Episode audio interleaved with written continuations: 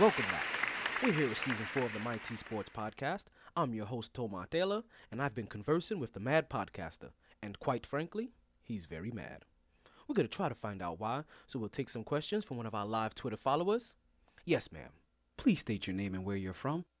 Hi, my name is Felicia, and I'm from Hialeah, and I just don't understand why you so mad. Like, what are you so mad about? Yo, first of all, you can't be asking me no questions. You know what I'm saying? Yo, who the fuck is you? You know what I mean? Like, yeah, you can't be asking me no questions. Yo, I'm gonna tell you why I'm mad. I'm gonna tell you why I'm mad. Like these hosts out there, they in these $1 million studios, they dropping hot takes. You know what I mean? They got tea, they got all that shit. You know what I'm saying? Like, I'm still living with my moms. I'm making podcasts. I ain't made no money yet. This my fourth season, yo. And I ain't made a dime yet. This dude dropped one take. He make wild shows. That Cold Pizza show, it was cool. It was alright. I mean, I got more John Blaze than that. I mean, I got John Blaze takes, and they're not even recognizing it. And fuck is that, yo? Yo, who is you to be asking me questions? Yo, who is you?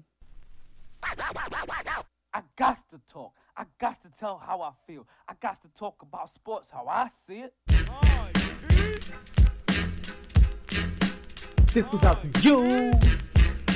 This goes out to you. And you. And you.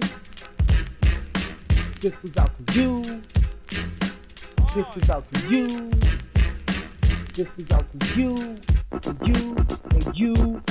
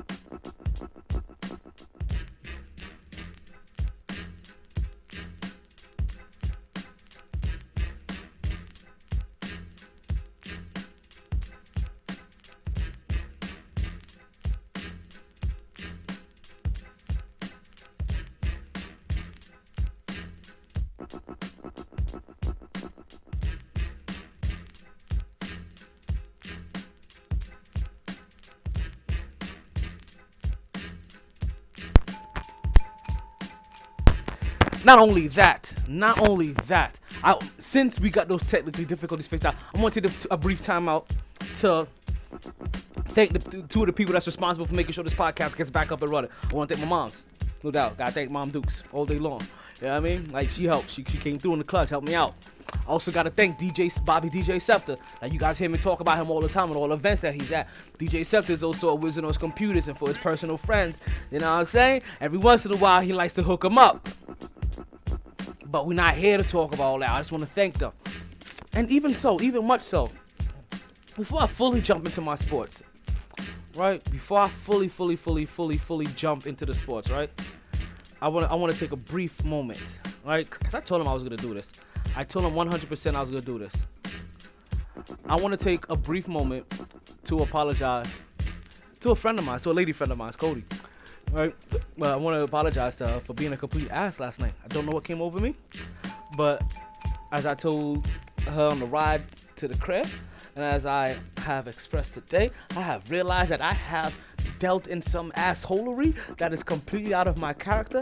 I don't know where it came from, but that's basically how I'm feeling right about now. So once again, I told you I was going to apologize on the air so everybody can hear, so it doesn't go past one single ear. And so it is on historical reference that, yes, I was an asshole last night on October 30th for no reason whatsoever. For somebody that was hooking me up, they understood my situation. And for some reason, at the end of the night, I became dick. So yeah, congratulations. I played myself. And that's basically what it is. So If I'm forgiven, I'll never know. But I would say I'm a man of my words. So I was going to apologize. I did some apologize that I'm apologizing. And also, I'm a man of my words that I told you that's so completely out of my character. You have no clue. Like, I'm vexed with myself. Like, I'm kind of disgusted with myself. But we're digressing a little too far. Let's get back into the sports. Because you know what? We've had a good night.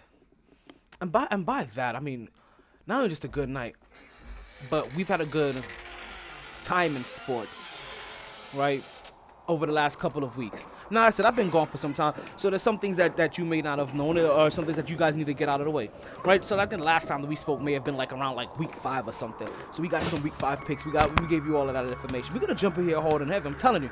So week 6, I went 10-5 if you were listening. Week 7, I went 12-2 if you were listening. Yeah, I've been doing my thing. And week 8 is kind of yet to be determined. As we're going to go over a little bit this week, right? But like I said, we're not going to spend too much time over here. Week 8 in the NFL. As like I said, this is Halloween, so of course you had to imagine that I was going to get myself just a little bit of thriller going on through the night. As I said, we're getting straight into it. Week 8 in the NFL.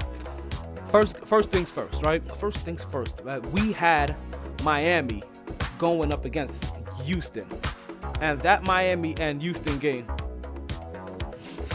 First things first. Ended with this kid, Deshaun Watson, putting up 5 touchdowns. That's probably the only honorably mentioned here. We picked Houston to win this game, and Houston did win this game, 22-42. Next up, we have Philly versus Jacksonville. We picked Philly to win that game. Philly did win that game, 24-18. Next game, we have Baltimore versus Carolina. We had Carolina winning that game, and Carolina end up coming away with a victory, 36-21, as Cam Newton continues to ball on. Next up, we had Denver versus Kansas City. We had Kansas City winning that game, as Kansas City came away with a 30-23 win over Denver, with Patrick Mahomes passing for another 303 yards. That's another game that he passes for over 300 yards. And following after that, we had a division rivalry game between Pittsburgh and Cleveland, as Pittsburgh came away with that victory, as we assumed that they would, 33-18, as James Conner came away with 146 yards rushing, still making you wonder Le'Veon Bell who? Oh, it's been a thriller. Following that, we had Seattle versus Detroit, and we had Seattle coming away with that victory, as they did, 28-14. And if you haven't realized it, folks, we still haven't lost a game so far tonight. As in that game, we saw Matthew Stafford pass for 310 yards, putting up 2 touchdowns. Right, following that, we had Tampa Bay versus Cincinnati, and remember that this game we were all over the place because we had no clue what was going on. Now we're gonna give you my take about Tampa Bay in a minute, because you know what, Tampa Bay did something that we thought that they should have done initially, and if they hadn't done it by now, we was gonna bring you into the question. But we'll talk about just a little bit later in the show. We picked Cincinnati to come away with this victory, and Cincinnati actually came away with this victory, 37-34. Evans put up 179 yards with 1 touchdown. Right, so once again, we were right, folks. If you're paying attention, that is 1, 2, 3, 4, 5, 6, 7, 8. That is the first 8 games of the evening. And if you are following the MyT football picks, is that eight? Let me count that again. 1, 2, 3, 4, 5, 6, 7. That's 7. If you was following the MyT football picks, then you so far did not lose any of these games coming up. I'm just saying. Now, would I be surprised if you guys picked against the grain? I would not be surprised if you guys may have picked against the grain, but I'm telling you, I've been on smoke this year. And I'm telling you that I've been on so much smoke that if you listen to me say earlier in the season that we thought that it was a possibility that Drew Brees may win the Super Bowl, and if you put money on that, then I am saying kudos to you, because it's still looking like a safe bet. Next up, we had the Chicago Bears taking on my New York Giants. Now I don't like to do this too often, but I know what's up. I know when Khalil Mack's team steps on the field, what that means. Even when they don't happen to have Khalil Mack, it is still a motherfucking thriller.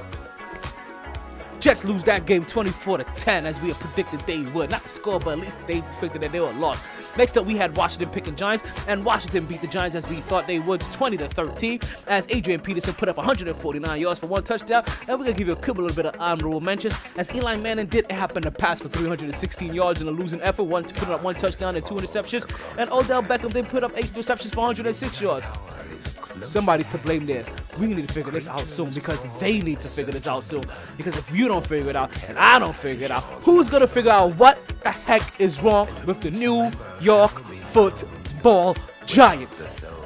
I have a stat for you later on in the show. And when I tell you this, you're going to look at me like I have three heads. But I'm telling you, I am right. And man...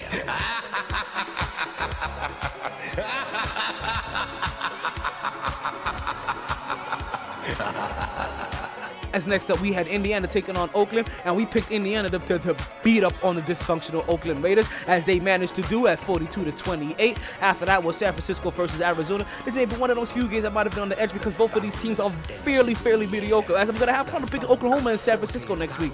But I happen to pick the right pick in Arizona, as Arizona etched and squeaked their way to a victory, 15-18 over San Francisco. Next up, we had Green Bay taking on the LA Rams, and you know what?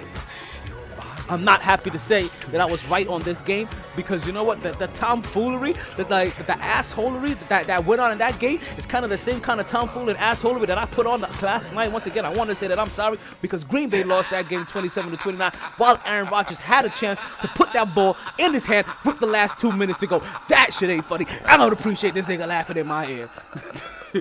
But we were right. The LA Rams beat the Green Bay Packers 29-27. Next up, we have the Sunday night game and the Monday night game. And folks, I'm telling you, if I get these next two right, you know what that means? Do you know what that means? That means I didn't miss a game last week. Mark it down. In week 8, I was great. Mark it down. Danger zone. As for the Sunday night game, we had New Orleans taking on the Minnesota Vikings. And if I told you once, I'm going to tell you before. I am not going to say it anymore until I'm blue or sore. I have the New Orleans Saints winning the Super Bowl. I had a dream about it. I saw it. If they don't, then I'm surprised. But put it in say, they are on my radars. If they win the Super Bowl, that means Drew Brees is winning MVP. Something good is really gonna happen with. Something good is really going to happen with New Orleans. I can sense it this year, and if you know me, then you know that I happen to have a game on the back, and there is no better game on to have on the back than the New York Knicks versus the Indiana Pacers. And if you bring on any form of historical reference about the Indiana Pacers and the New York Knicks in my presence, you're liable to get slapped. I mean, I literally may slap the shit out of you, B. I'm not playing. Like, that's how strongly I feel about that moment. Don't talk to me about that, especially if you're using that shit in jest or to throw it in my face. That is one of those moments in Knicks history that I take very sorely. I mean, I take extremely. So like you hear how vexed I am now. Just imagine if you brought that up to me. Just imagine if you decided to bring it up to me on my face. You understand what I may do? You understand the kind of carnage I may unleash upon you? You understand? Like there'll be no whole balls. Like I'll bring you into it. I'll bring your team into it. I'll bring your mama into it. I'll bring your daddy into it. If you have a baby that ain't cute, I'll bring your ugly baby into it. Don't you play with me in Indiana Pacers in New York Knicks history. I don't play that shit, B. But we had the New Orleans Saints taking on the Minnesota Vikings. And we picked the New Orleans Saints to beat the Minnesota Vikings. And that they did with 30-20 points. 30 points for Saints, 20 Minnesota. They came with a victory. Honorable mention, Kirk Cousins. Because Kirk Cousins happened to go 31-41, passed for 359 yards, had 2 touchdowns, had 1 interception. And yeah. Thielen and Diggs both passed for over 100 yards. It's more honorable mention. And they still lost to them boys in the Saints. And the Saints just got better. So when I tell you, listen, when you try me with a sorry receiver like Crabtree, that's the result you're going to get. I will go to Annie up. You'll get your Barbie chain gap. I tell you now. New Orleans is going to keep getting better. New Orleans really is gonna keep getting better. Final game of the season, so we got that game right too. Final game of the night, New Orleans versus Buffalo. And folks, we ain't dumb. We may hate New England, but we ain't dumb. We picked New England to win that game, and that they did in a very ugly game where there wasn't a touchdown scored by the New England Patriots until I believe the third quarter or so. So the Patriots come away with that victory, 25-6, as Tom Brady passes for 324 yards. And that, folks, is your Week 8 wrap-up. And, folks, yes, count it. That is 1, that is 2, that is 3, that is 4, 5, 6, 7, 8, 9, 10, 11, 12, 13, 14. Folks, we went a perfect 14-0 last week. Yeah, I said it. The picks were up for you guys to see. They were on the website. Remember, all you have to do, go to mytsports.net. That's mytsports.net. And every single week, you will see our picks. Like, listen, you're about to get our picks right now on the air, right? When we come back from these commercial breaks, right, we're going to do our picks right here on the air. So you get our Week 9 picks. And, man, are the picks for Week 9 kind of dangerous because we got 6 people on the bar. What does that mean? We'll talk about that in the fantasy portion of the show. Well, that and more later on the MyT Sports Podcast. Can we cut to a commercial? Can somebody run that MultiVest skit?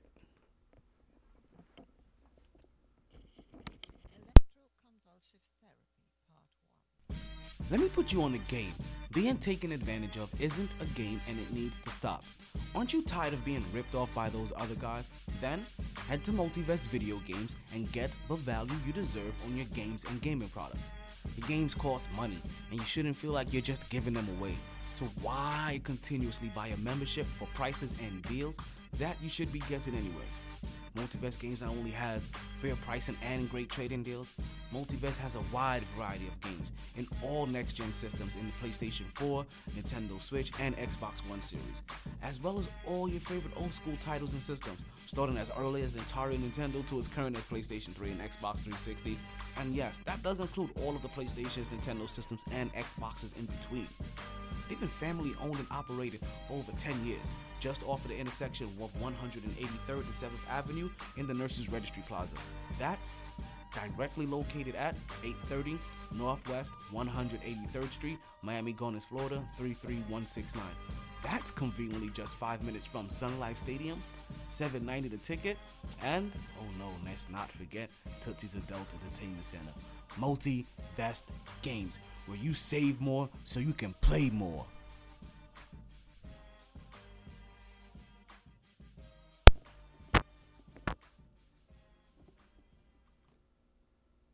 And we are back to the MyT Sports Podcast. You're still listening to your host, the one and only Tom Taylor. You know what I say. You're talking to the host with the fire in his beard and the thunder in his voice, making every take MyT. You know what I'm saying. Well, let's get back to the sports like we get back to the old school, like we get back to the business, like we gets back to the world. Week 8 of the NFL is coming up tomorrow night. Am I the only one that these early Sunday games are starting to mess up a little bit? Just a little bit. Is it just me that these Sunday night, for fantasy purposes that is, that these I'm going to tell you why I said evil. That's why. That's the reason why I said how. Why I said evil. And don't forget, before we go any further, don't forget that you can check out, right, and you can interact with me live on the podcast. If you go to the website, mytsports.net, that's mytsports.net, you can interact with us live right here on the podcast. Post your questions, post your concerns. I'll see them. I'll interact. I'll leave a send a message directly to you. I may ignore you. I won't ignore you. But definitely, what we try to do, if you take the time out to post your questions on my site, I'll take the time out to try to address them on the air. How about that? That'll be my deal to you. Did I apologize already for being an asshole earlier, sometime like yesterday? This morning, early in the morning, I was cranky. I was functioning like 4 hours of sleep. Like, you understand, it was already like 2 o'clock in the morning. I had been up since 6. I had to be up at 6. It's no excuse. I'm just gonna sit here with this quiet storm. Let this wash over the body. Week 9 of the NFL is coming up. Very first game is going to pop up on Thursday. And this is probably the game that so far gave me the most grief out of all of the games that I had to pick. It gave me the most agree out of all of the games that I had to pick. And it wasn't because I thought this was going to be a good game. It wasn't because I thought that both of these teams maybe had something to prove, or that both of these teams are going to be high-powered offense. It's because that both of these teams are so mediocre. So both of these teams are so dysfunctionally bad. I couldn't determine on who the hell is going to win here. But you know what? You know what ended up being a determining factor? You know what made me end up saying, you know what, T, you're tripping. I understand that both of these teams may suck in your eye, but you know what? One of these teams have their starting quarterback, and the other one doesn't. And even though the other one, the team that does, is getting rid of their wide receiver, is getting rid of their best defensive player. They're getting rid of everybody except for the head coach that's making all these damn decisions. But I still don't think they're dysfunctional enough to lose to the San Francisco 49ers. I don't see Breda and whoever else left on that team doing enough work to be able to make themselves relevant. Not relevant the way Baltimore has been. We'll talk about Baltimore because Baltimore that has this guy? He may. So first up, we're going to pick Oakland to beat San Francisco. Next up, we have Atlanta versus Washington. And while Atlanta may have one of those high-powered offenses we like to think of, Riley and Coleman and Julio Jones and Matt Ryan, I just don't see it. What I have seen, as I've been breaking down lately, is that Matt Ryan has always been surrounded with talent. Top wide receiver talent, as we're now seeing dynamic playmaking running back talent at times. And yet, one Super Bowl appearance. So I don't know if this is an indictment on Matt Ryan or if this is an indictment of us how hard it is to make it into the Super Bowl. But it seems like every other year a team from the NFL, from the NFC is going in there. And they just keep rotating these guys. And these guys just keep going up against Tom Brady or Peyton Manning at the time. Or Baltimore at the time. And we get to see what happens. But even Pittsburgh. And those are the guys that they're facing against. But it's really those four guys. It's really been Baltimore, Pittsburgh, New England, and whatever team Peyton Manning was playing for at the time. That has been the representative from the AFC. Going up against all of these guys from the NFC. And we like to put all these guys from the NFC out on all the time on these pedestals and say that they're all kinds of great players.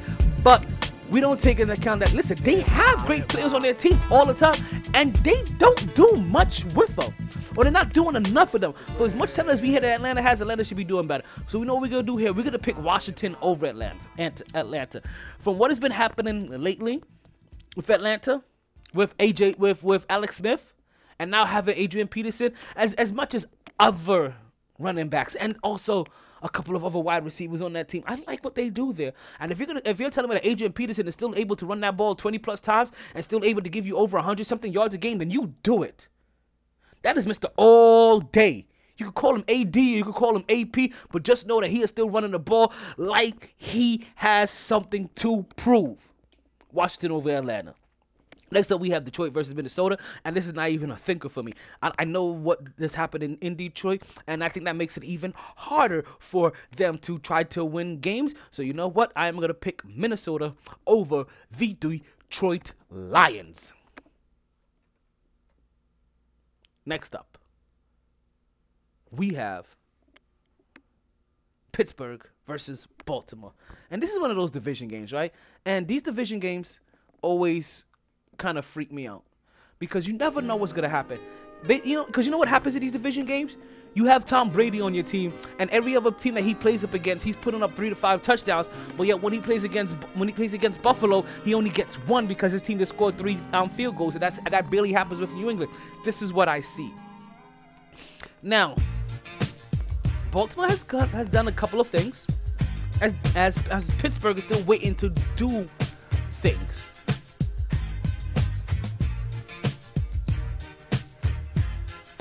I like the way that Baltimore's defense has been playing lately. Baltimore seems to also have found the right kind of pieces to put back around Joe Flacco to make him look respectable again. And I mean this in every kind of positive and negative jabs that you can think of. So don't get it twisted. I think they've recently gone out and they've gotten a couple of wide receivers that they know are respectable and could get into the end zone. like a Michael Crabtree. As we already heard how I described Michael Crabtree earlier, in case you forgot. I would go to Annie up, you'll get your Barbie chain back. But also their defense have been doing well. And just like I told you in the beginning of the season, and even though I've kind of run away from that, it's really only been against a few teams that I've gone away from this. I've gone away from this concept. And that is without no Le'Veon Bell, I do not want to pick the Pittsburgh Steelers. Now, while James Conner has been proven to be a viable replacement for Le'Veon Bell right now, I still don't feel the need to pick them against the Baltimore's defense. That I feel that while we all know who Pittsburgh is, and without Le'Veon Bell, I can't say that they have a second dynamic catching person out of the backfield. All you really have is Antonio Brown. I think that Baltimore has at least two or three of those guys now. At least they have two in the wide receiving category. That at least when they get into the end zone, you have to think to yourself that, hey,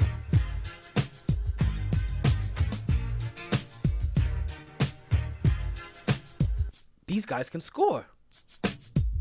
Like, round and round, like, you keep telling me that Baltimore isn't good, but Baltimore keeps putting up numbers that say, you know what?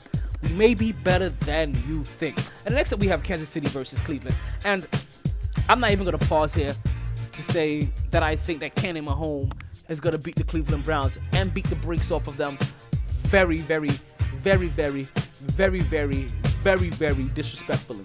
Expect 7 touchdowns. I'm writing it down here. 7 touchdowns. 489 yards minimum. As Indian paces up on the New York Knicks 19-13. Next up, we have the game of the week where the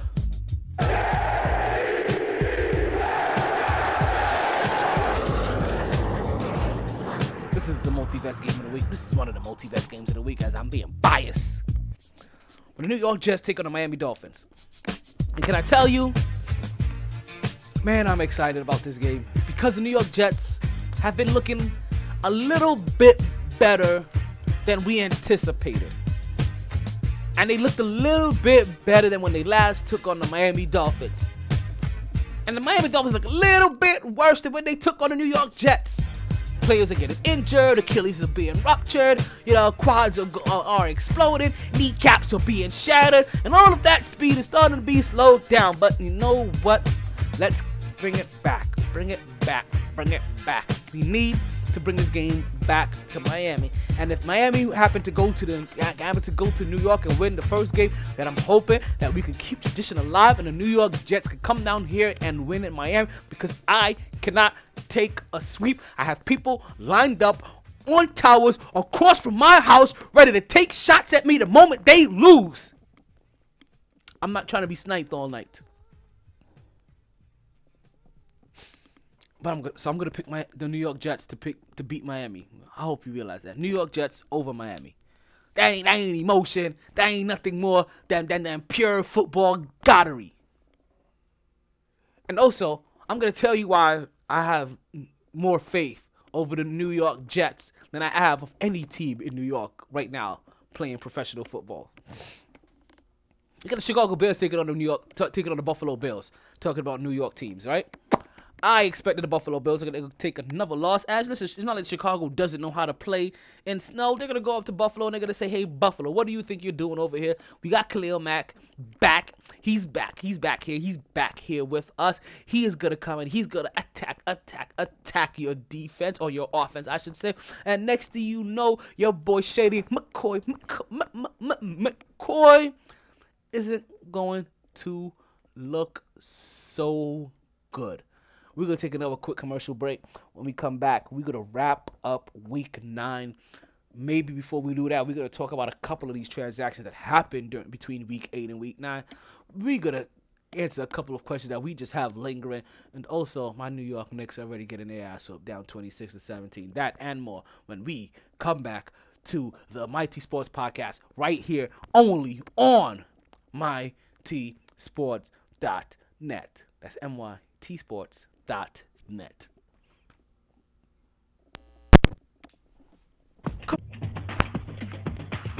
Come on down to XF Martial Arts, where you'll be able to take part in learning all the disciplines you need to be an extreme freestyle martial arts machine. Whether it's taekwondo, karate, yoga, summer, spring, or fall, XF Martial Arts has it all.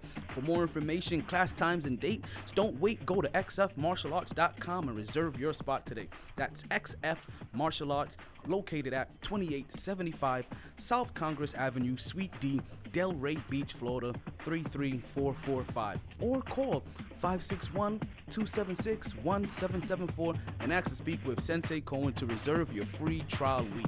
Just tell them MyT Sports sent you. XF Martial Arts, where fun and discipline are one.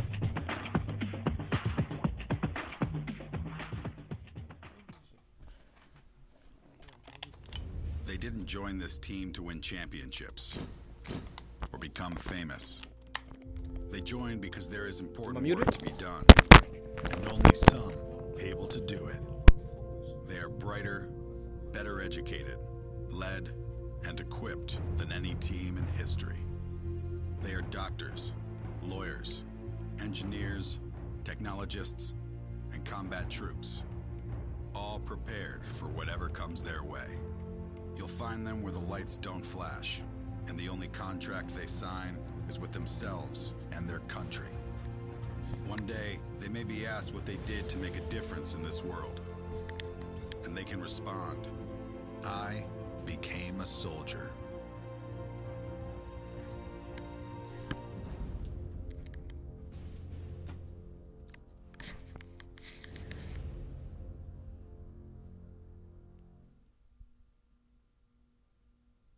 And we are back to the MyT Sports Podcast, and I am your host, Talon Tom Taylor.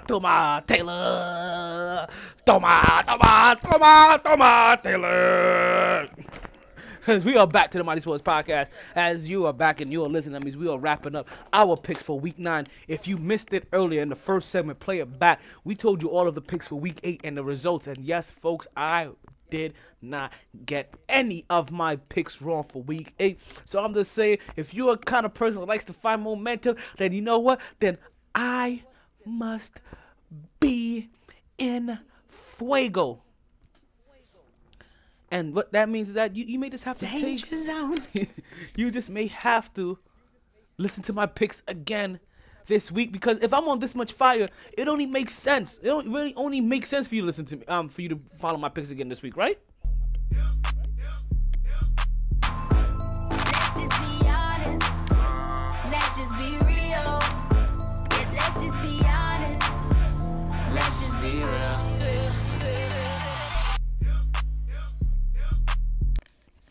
So next up, we have Tampa Bay taking on Carolina, and of course, we already know what's going on in Tampa Bay and Carolina. And this may be the first of all of the topics that I wanted to address today, that I may start addressing right now, as we are going to pick Carolina over Tampa Bay. And I'm not going to lie to you, if the Tampa Bay Buccaneers hadn't benched Jameis Winston this week, we were really going to look into them. We were going to call them out to the fire. We were going to put their feet to the fire and call them out for what they simply said. These are their words that they were basing. They were basing their decision to start Jameis Winston over Ryan Fitzpatrick strictly because of productivity and nothing more. It was productivity. And if that was the case, then there was going to be no reason for us to constantly see Jameis Winston start for the Tampa Bay Buccaneers. And part of the reason why we say this, right? You've heard it. You've heard us talk about this. You've heard us allude to it a couple times for the week. And we've been talking about it for a while now. We started talking about this sometime last season. The first moment that Jameis Winston got DeShaun Jackson and Mike Evans, and we realized that he was mediocre with them, Two guys that have put up 1,000 yards everywhere that they have gone to. 1,000 yards receiver with every other quarterback they have played with. Yet with Jameis Winston, these guys are struggling. We thought that something was up. And you see what Ryan Fitzpatrick has. Listen, unless you're an elite quarterback, which you're not what we're calling Ryan Fitzpatrick. But we're also not calling Jameis Winston an elite quarterback. And unless you're an elite quarterback, you're a roller coaster in this league. You have your ups and downs. Now, sometimes do your downs look really, really bad compared to your highs? Yes. And because of the fact that you weren't considered the franchise quarterback, is your lease super fucking short like a choker that can't pass the porch? Yes. But does that mean that at this point in their careers that Ryan Fitzpatrick isn't a better quarterback on that field for the Tampa Bay Buccaneers than Jameis Winston is?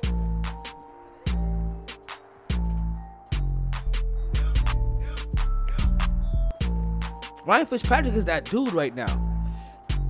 And if they didn't bench Ryan Fitzpatrick if they didn't bench Jameis Winston, I should say, this week, we were going to bring them into question to see if they were really about their business, because Ryan Fitzpatrick is the reason that this team wins. Ryan Fitzpatrick is the reason why this team puts up numbers. The reason why this team even looks exciting. Do you know what Ryan Fitzpatrick has done in 1 week by coming back in 1 week of Tampa Bay saying that Ryan Fitzpatrick is going to be the starting quarterback for the Tampa Bay Buccaneers in 1 week?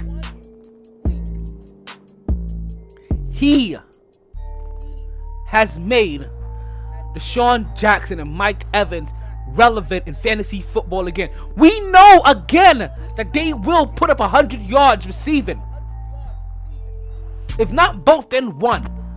And if not both get a touchdown, then at least one with 80 and a touchdown. You understand? We know this from Ryan Fitzpatrick. Now, in the division game versus Carolina, and what that defense and what that offense has kind of been doing, it's going to be kind of tough. But we know it's going to be a shootout with these guys. And even if it's not a shootout, we know Ryan Fitzpatrick going to pass it. Ryan Fitzpatrick is not going to turn the ball over any more than Jameis Winston would have. And he would have taken more shots downfield. But let me tell you something that's even more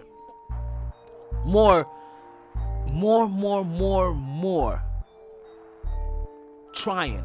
Was more of a testament to their numbers more than anything else.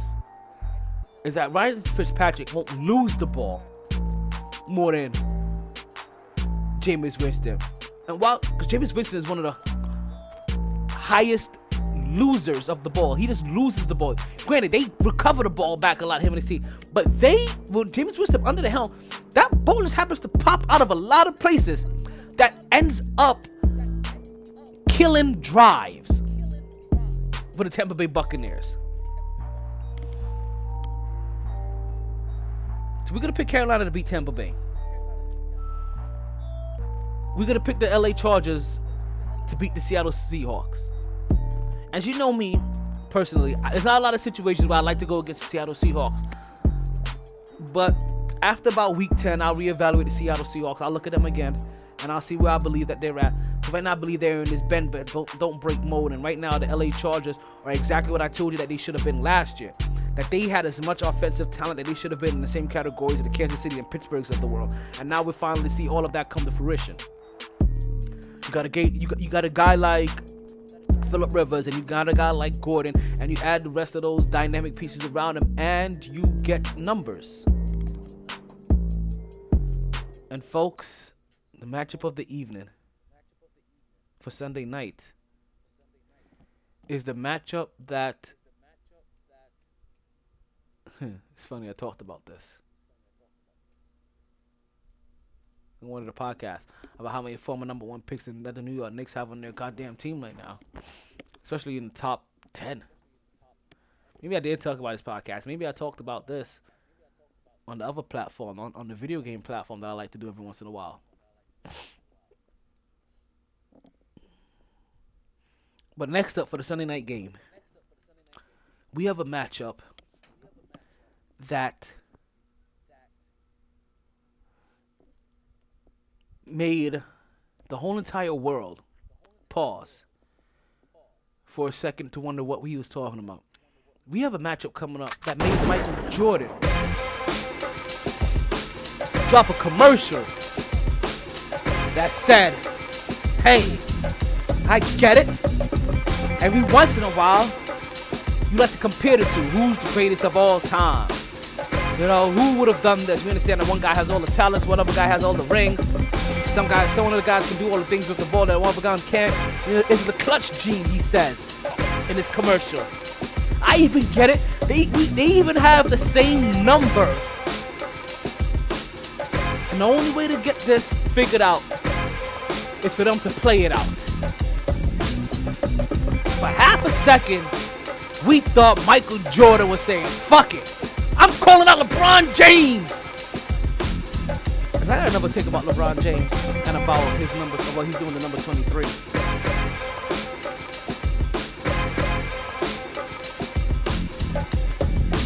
And what we end up realizing, that Michael Jordan wasn't talking about a matchup between him and LeBron James. No, Michael Jordan was talking about the Sunday night matchup between Green Bay and New England. Yes, they listen.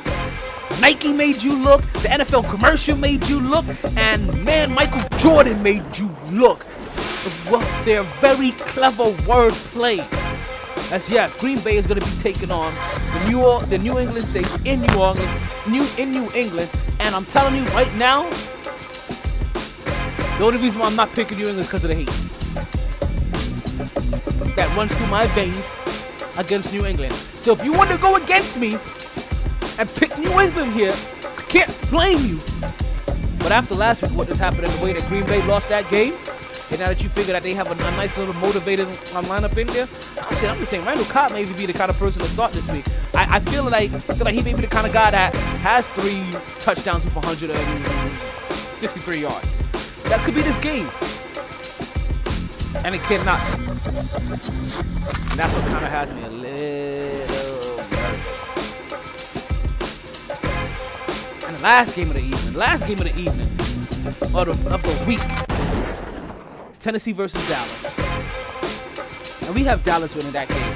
As Dallas just made some interesting moves that you may not have heard.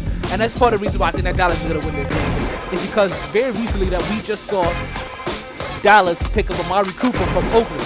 I tell you, that's part of the reason why we don't believe in Oakland and why we have no clue what they're about to do. Because it seems like they've been shooting their gun all over the place and they have no clue what they want to. They get rid of their best defensive player, Khalil Mack, and we see what he does immediately as he goes to Chicago.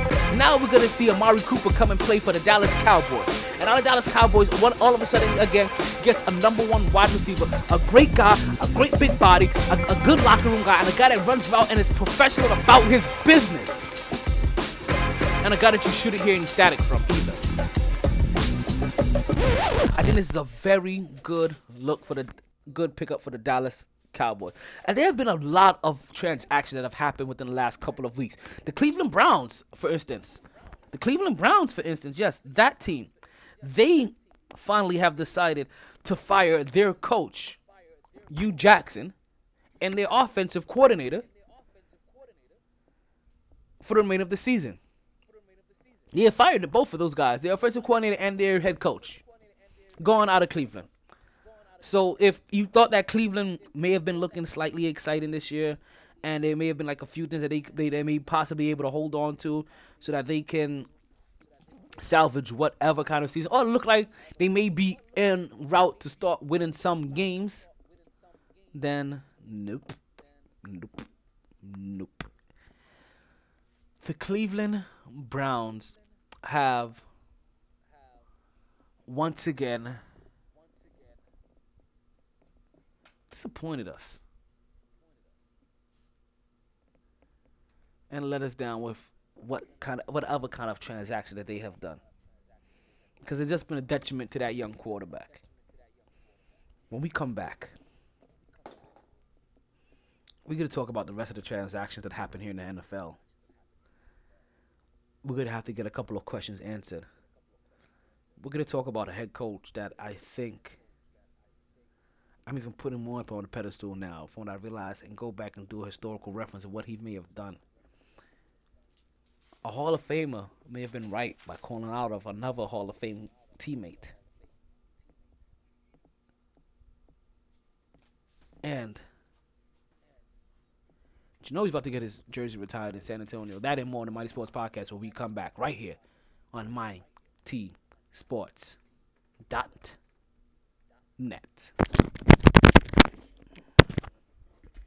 Dance. You ready to start drinking? You ready to start dancing? You ready to start your weekend off like a boss? Then say no more. Give yourself the royal treatment by partying with DJ Scepter. Wednesday. Bar Louie in Boynton, west of 95 off Gateway and Congress. Thursday. Lucky's in downtown Fort Lauderdale. Friday. So nice we had to go there twice. Capone's in downtown Fort Lauderdale. And that's not it from your Miami Heat DJ. Whether it's birthdays, weddings, bar mitzvahs, corporate parties, or professional sporting events, DJ Scepter puts a royal touch on everything. And for reservations, just go to bookings at djscepter.com. That is bookings at djscepter.com.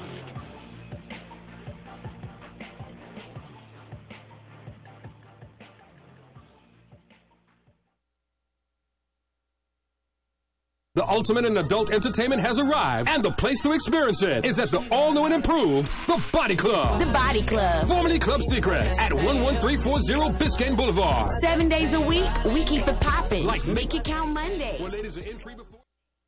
You ready to start drinking? You ready to start dancing? You ready to start your weekend off like a boss? Then say no more. Give yourself the royal treatment by partying with DJ Scepter. Wednesday. Bar Louie in Boynton, west of 95 off Gateway and Congress. Thursday. Lucky's in downtown Fort Lauderdale. Friday.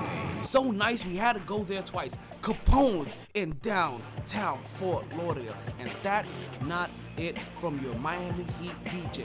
Whether it's birthdays, weddings, bar mitzvahs, corporate parties, or professional sporting events, DJ Scepter puts a royal touch on everything.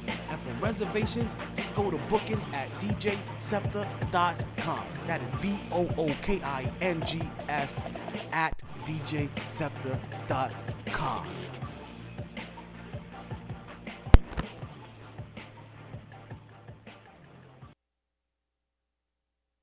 Ready to start the show?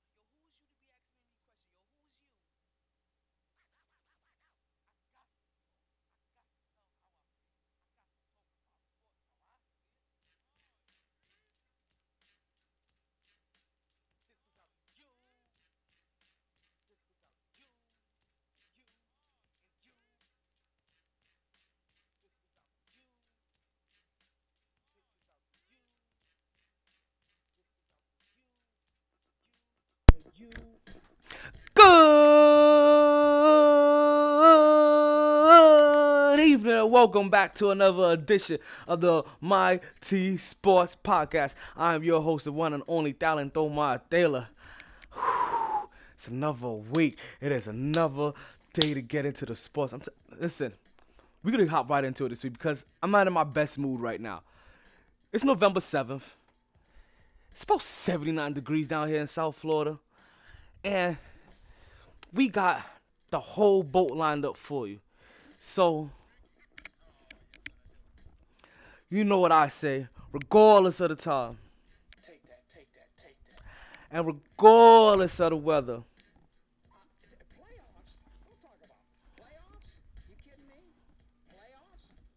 it's always a good time to talk some sports. So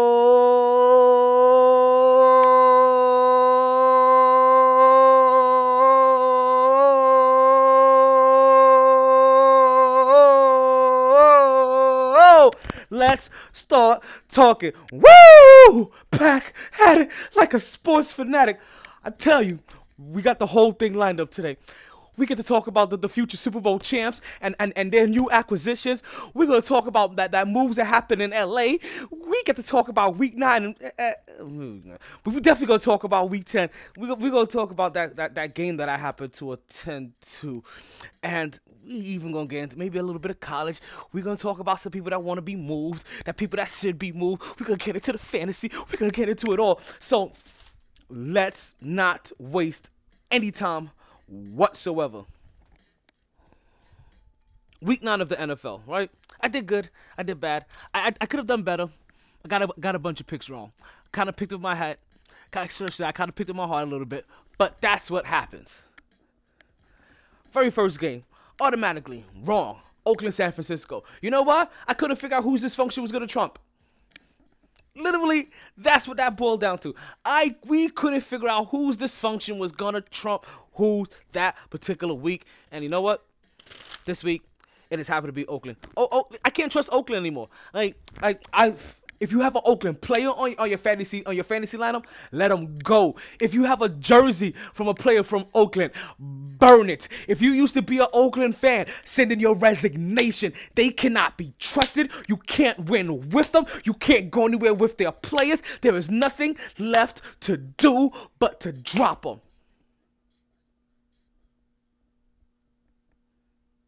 And if you don't, well, I ain't say it. You heard what Biggie said. Get rid of them. You can't play. I think we've given them enough time. I think that we have wholeheartedly given the Oakland players and the Oakland management, the Oakland team, John Gruden, whoever you want to blame, enough time to show us who the Oakland Raiders plan on being this year. And if we want to be honest with you, they showed us who they're going to be next year. To be honest with you, I don't know when they're going to be able to turn this ship around. Because if you're a young player and they draft you, you really want to play for John Gruden at this point in time? They're showing the kind of faith he's been showing his stars. If you were anybody in the league right now, you want to go play for John Gruden? Showing how he's been treating players right now? How dysfunctional? If you're anybody, you want to go play the Oakland. Oakland's done. Can't trust them. That's the very first fantasy tip that you are going to get of the day. We have a whole fantasy section lined up for you guys today. I hope everybody's ready. Atlanta versus Washington. We were wrong on that one, as Atlanta ended up winning that game 38-14. We thought Washington and that running attack where has Adrian Peterson as a top 10 running back this year. Yes, Adrian Peterson. That old ass motherfucker. You know what I mean? So we were wrong on that one. Atlanta came with that victory. They did their thug thizzle. They performed. They overperformed, 38-14, Atlanta. Detroit versus Minnesota, we actually haven't get that one right. Minnesota came away with that victory, 24-9. We thought Baltimore was going to wax over Pittsburgh, but it seems that Pittsburgh no longer needs Le'Veon Bell, as even without Le'Veon Bell, they happen to manage to produce a top 3 running back in the league. Yes, folks, that is what Pittsburgh is currently rocking with right now as we speak. So, did we all get a little upset, or did it seem like everybody's kind of upset now at Le'Veon Bell? Does it seem like they're treating him like Julius Caesar and giving him one big knife party? It may be. But James Conner is definitely showing that, listen, regardless of what kind of leader Caesar was, or Le'Veon Bell was, here I am walking in like Brutus, and I am gonna lead this new regime and show you what I can do and how I plan on leading. And now Le'Veon Bell has to come back to this team. This is the reason why we didn't want to we ain't want to stick too long because there's a lot of stuff going on in the league. Now Le'Veon Bell wants to come back to this team.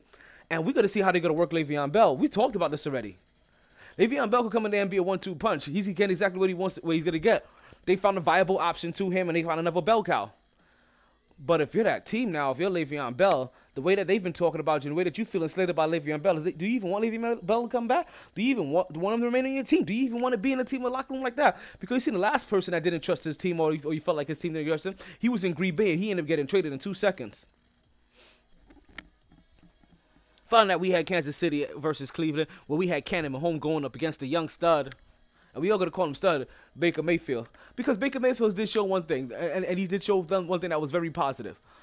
Very recently, we told you last week in the podcast, his head coach and his offensive coordinator was fired. They let them go. So they asked Baker Mayfield, like, hey, what do you think about this? And Baker Mayfield came on and straight up said, like, listen, these are the times that test men's hearts. These are the times that test men's leadership. These are the times that test your manhood. It isn't when everything is all going good, everything looks like is in order. It's when everything is all in disarray that it takes time. So we got to find out who's about this team and who's about winning, and who's about actually playing football. And with that one statement right there, Baker Mayfield became the face and the leader of the Cleveland Browns. Listen, I may have ad-libbed a little bit. That's basically what he said. It sounds better the way I said it.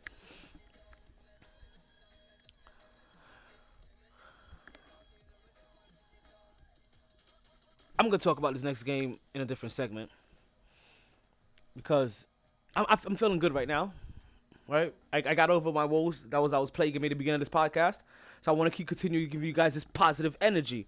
Chicago took out Buffalo 41-9 as Buffalo remains to be dysfunctional and remains to allow another team to be considered the best team in New York. Tampa Bay is just as dysfunctional as them, as Carolina beat them 28-42. These are two other picks that I ended up getting right, as well as I got right the Houston-Denver game, even though that ended up being an ugly game. But that also wasn't the ugliest game of the week, as Houston and Denver went 19-17 for a close win by Houston. As Houston, who have very recently just made some moves that I think is going to help solidify their place in trying to make a quick or a late playoff run, I should say. And that is going after Demaryius Thomas from Denver. And as you see, they played each other in the very first week that the teams are traded. And not for nothing, this wasn't the kind of game that you want to call a revenge game. It wasn't one of those kind of games for Demaryius Thomas. That wasn't what happened there. He had a mediocre game. We talk about 3 receptions, 60, but they went for 60 yards. So he's getting some chunkage on those plays. No touchdowns. They didn't find the end zone first week into that team, but it shows that he can be productive. For his 3 touches, he puts up 60 yards. If you coach that out over 5 to 7 touches, you're talking about 100 yards and most likely a touchdown for Demaryius Thomas. If you have Demaryius Thomas, like, you understand that he has just gotten a massive upgrade as a wide receiver 2 on your team, because so far, Deshaun Watson and DeAndre Hopkins happens to be the best duo in the league. And they are tearing it up. And I am happy that I decided to go after Hopkins this year. Shaboing, boing, babe. Next up, we had the LA Rams taking on the New Orleans Saints. And what I can just tell you is considered the MultiVest Game of the week, as we already knew that. And this game was everything that you thought it was going to be and a little bit more. Because early on, you saw New Orleans straight punch the LA Rams in the mouth. They had no clue what they were going to do. You saw big plays. You saw Kamara, do what Kamara does. And then the second half came around, and the LA Rams said, no. We will not go quietly into the night. And the LA Rams come back.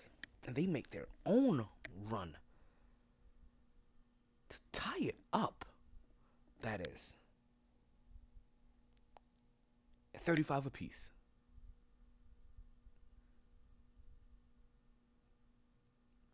We're talking about a couple of touchdowns they were down by, people.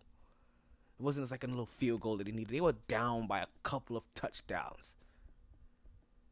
And they found a way to tie this game up. Late, too. And Drew Brees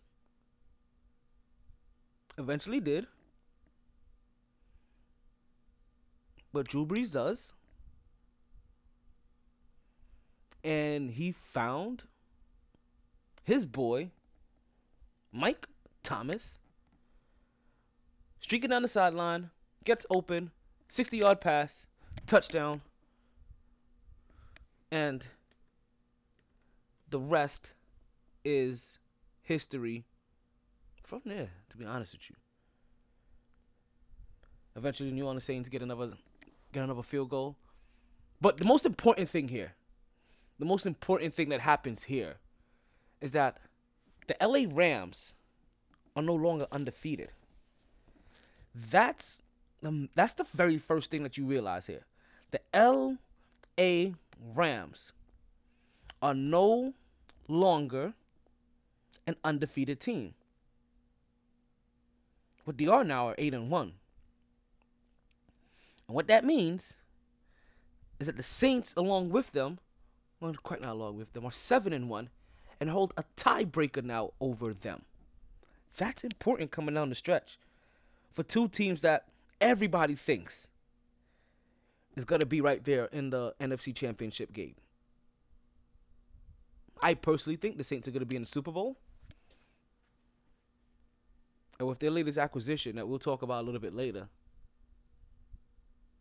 they may have helped solidify themselves, at least in that passing game, for that, just to give themselves just more threats, more professionalism, more bodies. But as like I said, the Saints did what the Saints did to pull away from that game. Don't take anything away from the Rams being able to come back and figure out a formula to start putting up points and to start going up against this, start putting up points against this New Orleans defense. The LA Rams still have players to get back on the defensive end. They have ball-hawking players to get back on the defensive end.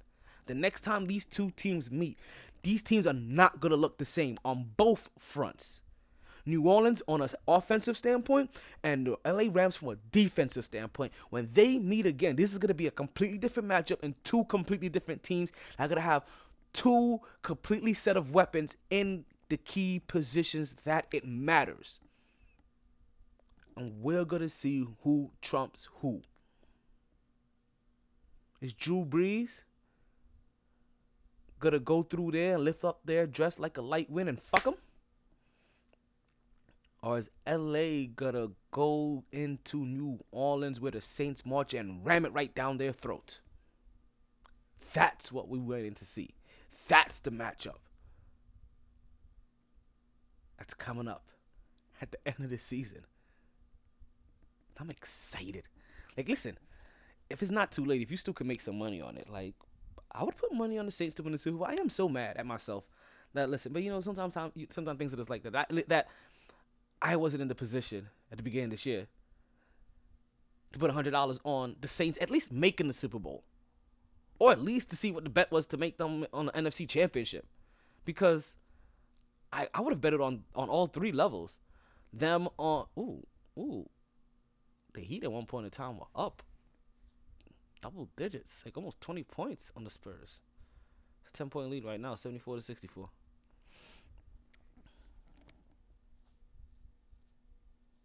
I would have bet it on all three fronts, on them making it to the NFC Championship game, them making it to the Super Bowl, and them winning the Super Bowl. I would have came up eventually, because I would have put $100 on agency and just let the odds work itself out. And I would have came up. I'm telling you, there would have been some upcomings.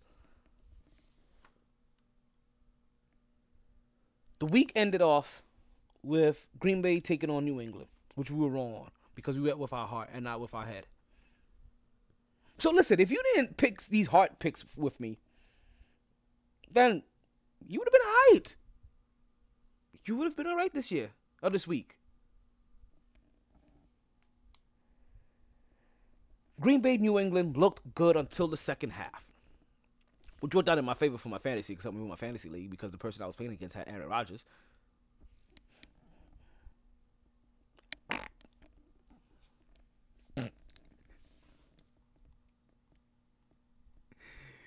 Oh, man, I can't even help myself sometimes.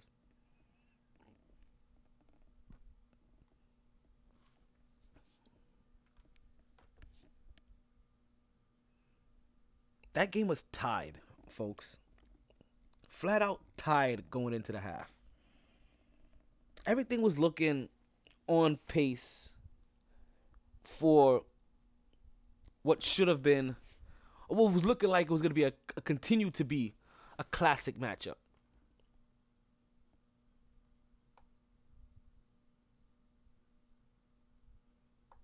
Instead, what we got in that second half was, you have to give credit to New England's defense, don't you? Or at least them being able to adjust, because Green Bay doesn't score another point in the second half. Again, that was tied 17-7. Green Bay doesn't score another point in the second half. They lose that game 31-17. As the New England Patriots go on a 14-0 run, Josh Gordon is the beneficiary of one of those touchdowns. And then I think Michelle is the one that, you know, is the one that running in. Michelle. I don't know what his name is. I think it's Michelle.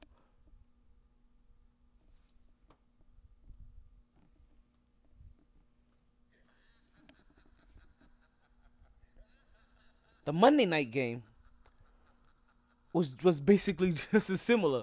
You had Tennessee versus Dallas, and this game is tied up 14-14 in the at halftime. And we got this game wrong. We thought Dallas was gonna be able to come away with a victory, but no. Who comes away with a victory? Who steals one out of nowhere? We're talking about Marcus Mariota. Steals a game away from Dallas. See, once again, we didn't know whose dysfunction was going to trump. Mediocre Mariota or Dallas and their dysfunction and Dak Prescott. And like I told you with the New England Green Bay game, 14-0 run. Second half. Dallas doesn't score another goddamn point in the whole second half. They don't get a flea flicker. They don't get a touchdown. They don't get a nada. Like, they barely broke a sweat that second half.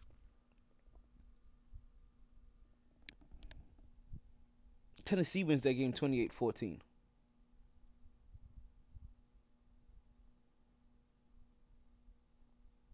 These games were disappointing. But you know what? We're not going to be disappointed by Week 10 because Week 10 starts anew. Week 10 starts a big new. And when we come back from our break, we're going to talk about Week 10. We're going to do our Week 10 picks right here live on the air.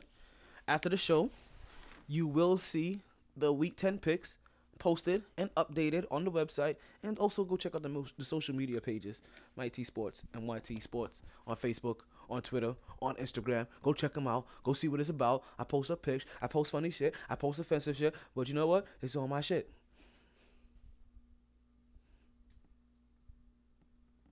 When we come back, Week 10, the current standings of the NBA, and is it too early to talk playoffs?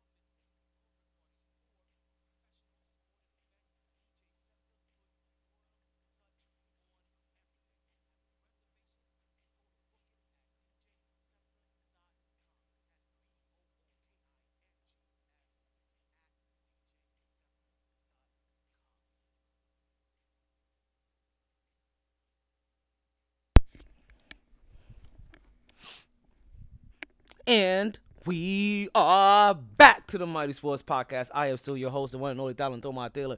You are still listening to the MyT Sports Podcast. As you know, I am still the only commentator, the only host that you know with fire in his beard and the thunder in his voice, making sure that every single take stays MyT. Whew, that feels good to always get out. So we're talking about Week 10, right? Because we didn't want to wait any longer to talk about our Week 10 picks. We want to get these out of the way and get them out into the universe, so you guys can go ahead and about your business and start making your picks. Because we know these games start on Thursday. That's the reason why we have to make sure we get the podcast on Wednesday, because the games start on Thursday. We got to make sure that these picks are out to the people, because we know that the peoples, they are waiting for the picks. So let's start giving you these picks. The first game of the week is going to be Carolina versus Pittsburgh, and I'm telling you, I like what Carolina's been doing so far this year. So before I realized what Carolina was actually doing this year, we actually had this conversation right here on the podcast. Me, you and I, to the day we die.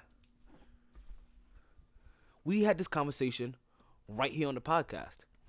And what that conversation sounded like was, hey, because it was in the fantasy section. So some of you, actually, you know what? I lie. Some of you may not have heard it all. This may have been a section that was just for the ladies. Some of you may have tuned out. I know. When I started to talk to the ladies, you know, some of you guys out there, you kind of back off. So some of you guys, you think it's time to check out, but they get some really good stuff. But it's when I had the conversation with the ladies, and I was telling them that I don't know what's quite going on in Carolina yet, but we did realize one particular pattern, and that was that anybody that was going up against Carolina, any defense that was going up against Carolina, ended up posting up negative numbers. It was a pattern for a really long time, or at least for the majority of their games, up till about, through the first 8 games of the season, the first 6 games of the season, something along there. We spoke about this super early in the year, and now what do we find out? That Cam Newton is balling. I mean, like, balling. Cam Newton is, at this time, during his MVP year, he has the same amount of touchdowns that he did during that year. But he has less interceptions. His passing percentage is up. His QBR is up. And I don't want to say his rushing yards are up, but you could actually see that he's not just no longer doing it with his legs and doing it with force, that Cam Newton actually now thinks the game. And this is what we had thought, like, yo, a couple years ago during his MVP race, and if Cam Newton could develop into a guy that thinks this game, man, watch out. And in a year, listen to this. Look at what I just told you. Couple years ago, what Cam Newton is doing was breaking the NFL in headlines. You understand? This year, nothing. You hear nothing. You hear more about the controversy that's going on in Pittsburgh. You know what else you hear? You hear about this rookie named Cam Mahomes that is lighting it up over in Kansas City. What else are you hearing about? You're hearing about Tom Brady. And you're hearing about Drew Brees. Where's Cam?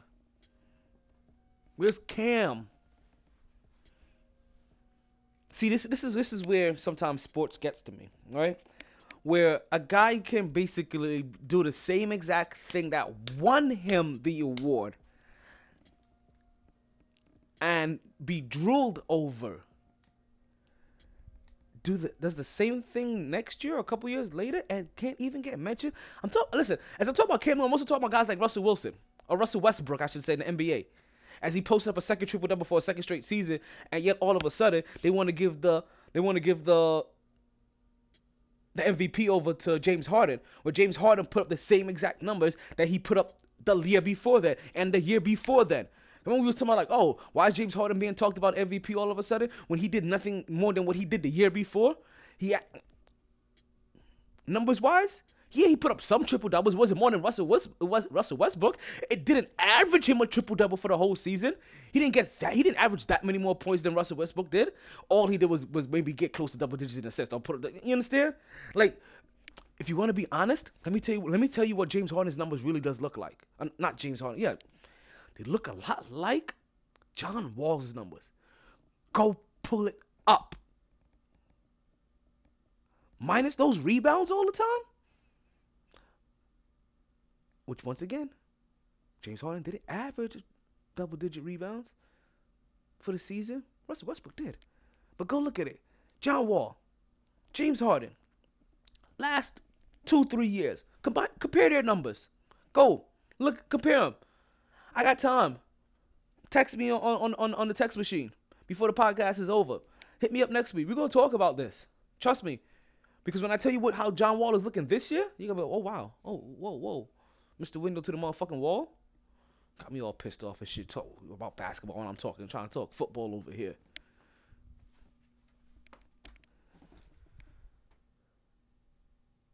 So I'm going to pick Cam Newton and Carolina to beat Pittsburgh. Even though I no longer am going by that rule that without any belt, until they get Le'Veon Bell, I can't pick Pittsburgh to win a game.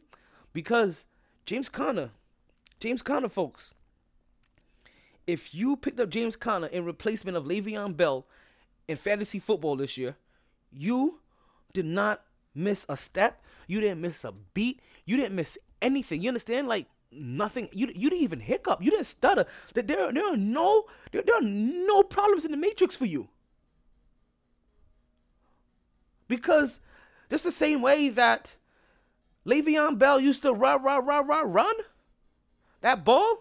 We got James Conner over here running that ball too. So don't get it twisted at all. He was a good find.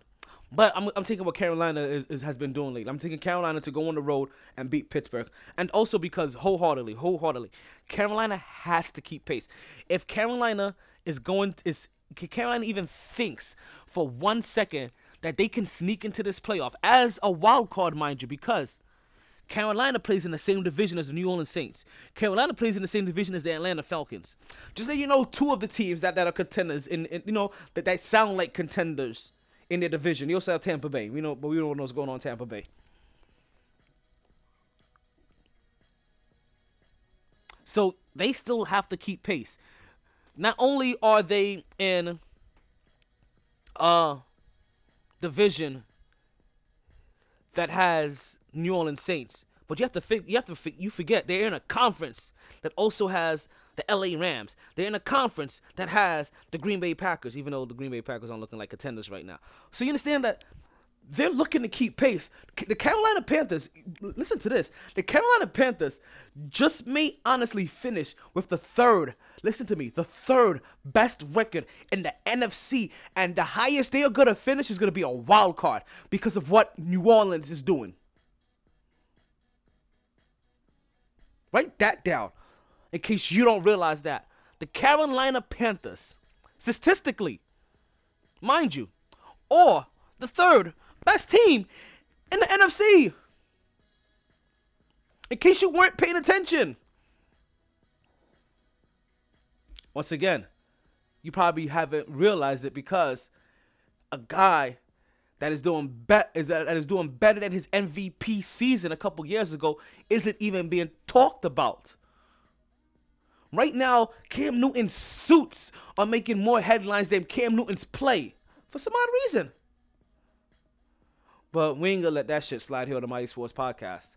We ain't gonna let Mr. Dab himself, Mr. Superman of the NFL, just go away. They call him Superman for a reason. And the only reason why Superman isn't number one is because, listen, you may be Superman and you may be able to fly, but when you control the wind like Drew Brees does, I'm just saying. And those LA Rams are just playing for the lights. Like, those flashy lights. I'm hungry now. So we're going to pick Carolina to beat Pittsburgh, right? We're going to have Washington, who has turned Adrian Peterson back into a top 10 running back at 86 years old. We're going to have them beat whatever's going on in Tampa Bay. Even though we like Tampa Bay. Trust me. Trust me when we say that if there was any team that we are very oddly still kind of rooting for in a very slight way, it is kind of Tampa Bay, right? Like, and it's very weird because we kind of rooted for Tampa Bay when they got Jameis Winston. We've gotten fed up with them, but again, we're back in love with them again, aren't we? Right, we're kind of back in love with them because they got Ryan Fitzmagic, and it seems like Ryan Fitzmagic has made a Hollywood kind of change from being to the Jets to going to Tampa Bay, mind you. We have guys like DeShaun Jackson, who wants a trade, folks. DeShaun Jackson wants out of there because of this function that's going on there. Week to week, he doesn't know who his quarterback is going to be. You got guys like Jameis Winston, the only quarterback that he has ever had to not make him a 1,000-yard receiver. Remember, that was facts. So DeShaun Jackson's a little pissed off. Listen, I wouldn't be DeShaun. I would not be surprised if DeShaun Jackson wants to leave, or if DeShaun Jackson ever opts his contract, and he still got some years left on his wheels, and he don't go back to Andy Reid. B,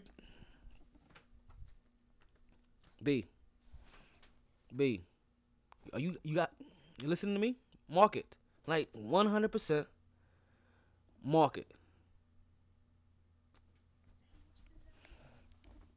If DeShaun Jackson is a free agent in the next year or two and he still got some tread left on those wheels, do not be surprised, especially with what they have over there in Kansas City, if DeShaun Jackson doesn't go back to Andy Reid. As you see, people have some of their best times in their career with Andy Reid. And he isn't exempt from that. Like he realizes that just like Patrick Mahomes is realizing, just like the quarterback that they used to be in Philly. Black dude, I don't know why I'm forgetting his name all of a sudden, I went to Syracuse.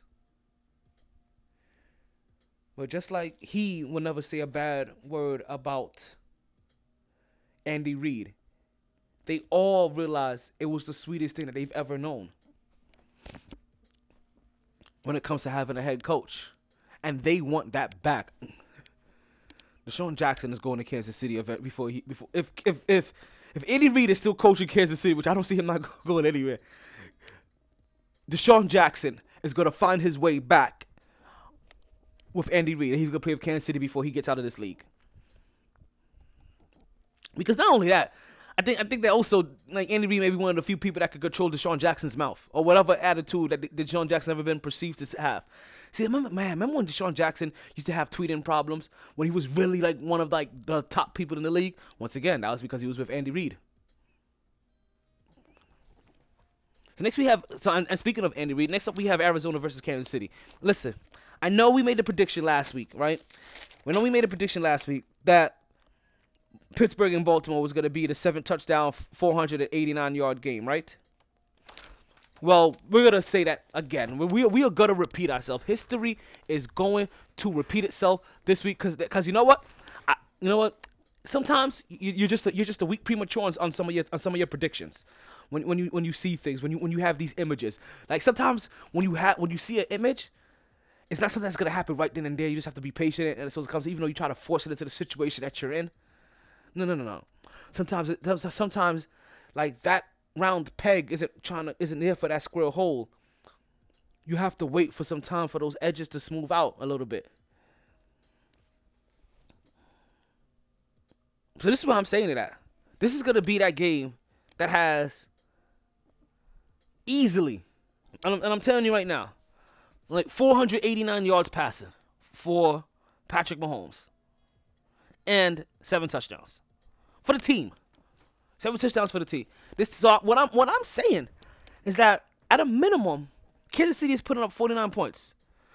That's what I'm trying to say here. At a minimum, Kansas City is going to put up 49 points up on Arizona's defense. And that's not that far-fetched of a stretch, just to let you know. I mean, they put up 37 against Cleveland. You tell me they can't put up 2 more touchdowns against Arizona?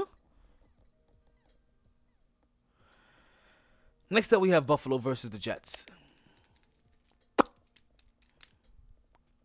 This happens to be for some pride in New York. For nothing else, right? Because both of these teams kind of suck. The Jets are 3-6. The Bills are 2-7. We're both two of the worst teams in the AFC. Right? The only team that is worse than us happens to be the Oakland Raiders on a consistent basis, if they're one win behind. Literally, the Oakland Raiders have one win.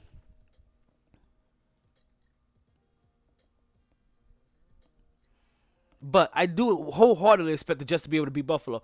Once again, like this is not only a little bit of a rivalry, but this is also me trying to figure out whose dysfunction is going to trump who, right? And even though the Jets are in a position to win a lot of games this year, I think that when you lose a game like you just lost against Miami, which I haven't been able to talk about yet with you guys, you have to come back and beat Buffalo. Do you hear me, New York Jets? After you lose a game like you just did against Miami, you have to come back and beat Buffalo. And I'm talking about Man. It should happen. And it should be violent. It should be ugly. Like, it should make women and children cringe the way you beat Buffalo.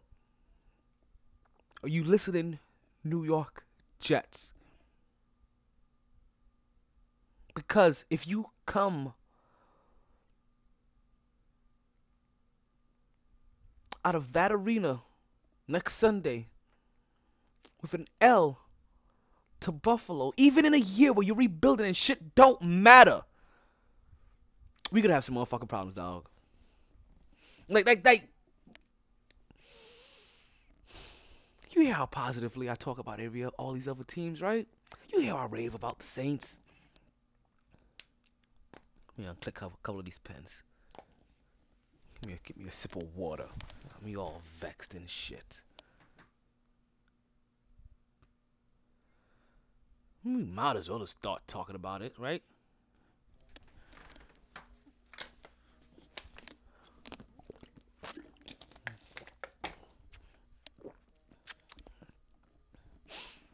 But you hear how nicely I talk about all these other teams, right?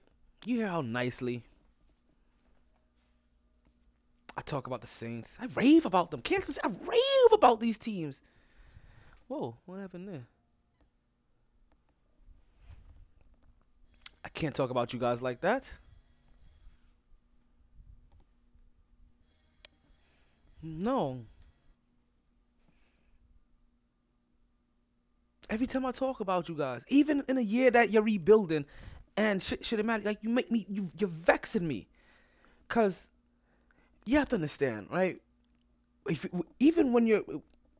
you're a realistic fan, there are just times that you just expect your teams to beat certain people, and it just, when they don't do that, those are the ones that sting.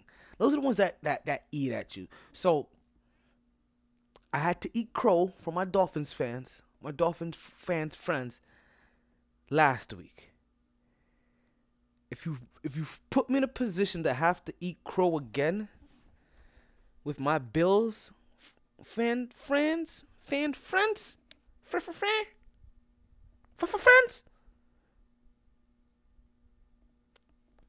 we're gonna have problems, B. We're gonna have massive, massive problems.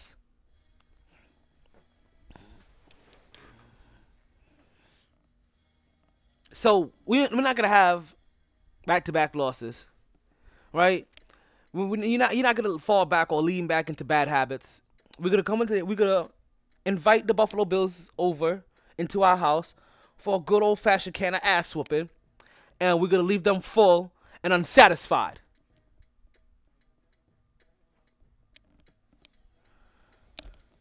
Next up, we have Jacksonville versus Indiana, and this is one of them times where I'm just going to pick Jacksonville because I don't trust Indiana. I don't trust Jacksonville either right now, to believe it or not.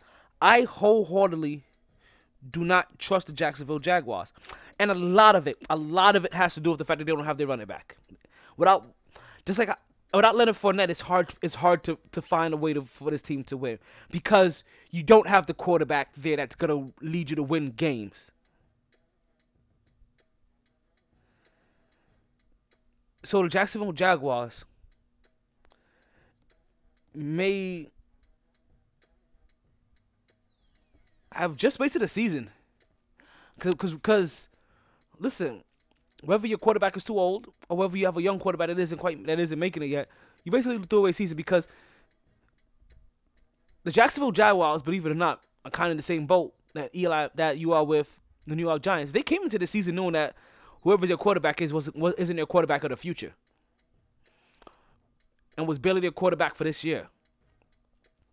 But yeah, that's all they had to serve. I'm not sure why I'm going to pick Jacksonville, why I'm leaning towards picking Jacksonville over Indy.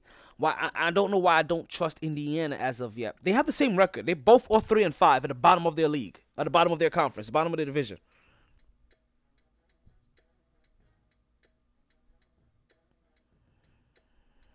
It's just, you know what?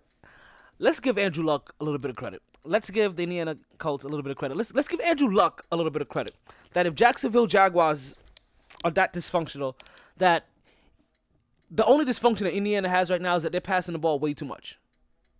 That's really what all that is that they have Andrew Luck out here passing the ball 40, 50 times a game. That's the only problem that it is. But if you're the Jacksonville Jaguars, that's more of a problem than it is for you right now than it is for Indiana and when it comes to Week 10. Next up, we have Detroit. We have Detroit going to visit Chicago, and we have Chicago beating Detroit. As once again, as that team just has, they just have that sauce right now. Like you can't describe what Chicago's playing with right now. They're 5-3. Another team in the NFC. As you keep hearing me like rattle off these records. Remember what I told you Carolina's Panthers records were, because I told you, the Carolina Panthers are sitting behind a team right now. They're going to be a wild card team. The Chicago Bears? They're not a wild card team. Like, they're making the playoffs. Like, they're going to be a division winner at this pace. Unless Minnesota gets their act together. Minnesota has a task with them again this week. Actually, no, they don't. Minnesota actually has a bye week this week. What am I saying? So we're gonna pick Chicago to take out Detroit. That's like we're gonna pick New Orleans to beat Cincinnati, as New Orleans is gonna go marching into Cincinnati next week. We're gonna take New England over Tennessee.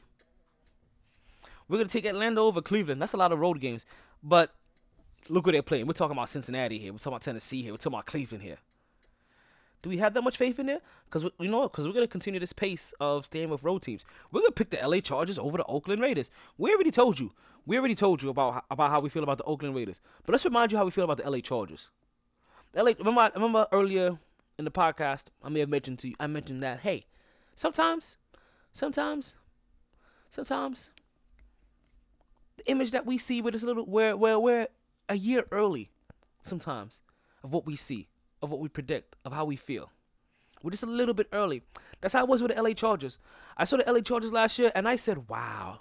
Yeah, the LA Chargers had, to me, enough talent, or the same amount of talent that Kansas City had last year. The same amount of talent that I thought the Pittsburgh Steelers had last year. Who else was a juggernaut that we thought off? That just had a bunch of offensive weapons last year that I'm trying to remember. But I thought the LA Chargers had that kind of weaponry on their team last year. If you don't believe me, look how I drafted in my fantasy last year. It was very Charger friendly. Last year, they didn't quite know what they had themselves. They sputtered a little bit. Indiana's down to Philly, 78-70. 21 seconds left to go in the third. It's coming, Natalie. It's funny, I thought about it too today, during the podcast earlier. So you must have been on the same wavelength as me. I think it was during the time when I was playing the body commercial. I was like, oh shit, this needs to be finished.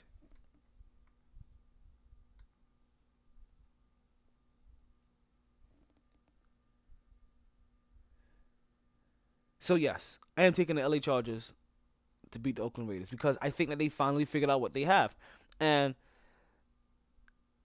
this may be the time in his career where Phillip Rivers may have the best team that he's ever had. And now that he has 18 kids and now some of them are grown enough to come watch him play, you know what I mean? Like, this may be a good thing.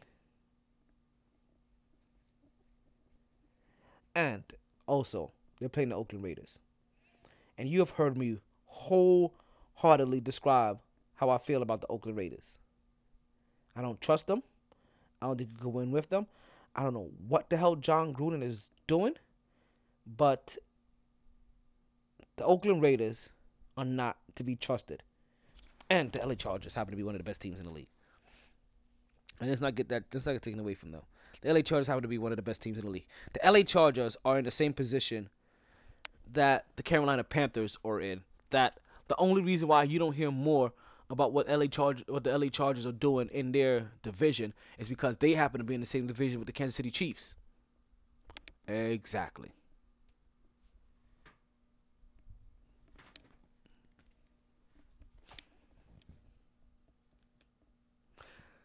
Next up, we have the Seattle Seahawks versus the LA Rams. And this game bothers me a little bit. I know what the LA Rams have been doing. I know how the LA Rams have been playing. But we're getting to that time of the year where the Seattle Seahawks like to make their late season push. And if you look at how the field is, right? Chicago, the Saints, the Rams, the Redskins. Giants fans, if I tell you what the record is for the number one team in the NFC East, you'll be even more disgusted with the fact that you cannot put a product on the field to win this division. But you have the Redskins, you have the Chicago Bears, you have the New Orleans Saints, you have the LA Rams. Right, the four teams that are leading the division that are going to make it. Then you have the Carolina Panthers, right? That we just all know are going to make it at 6-2. After that, everybody else that's going to make that wild card is either going to be another 5-3 Vikings or a 4-4 Seahawks or a 4-4 Eagles. You see what I'm saying? I'm getting here a 4-4 Falcons. Like, these are those teams that are going to be right there on the bubble with the Seattle Seahawks. So, right now, the Seattle Seahawks are in a position where you know they're going to be playing some meaningful basketball, meaningful football at the end of the year. Keep that in mind of who is going to play meaningful football at the end of the year. Keep that in mind, not just for yourselves, but take a mental note because we're going to talk about that a little bit more in the podcast when we get into the fantasy section. You're going to want to know this information as the fantasy football playoffs are 4 weeks away. Turned down for what?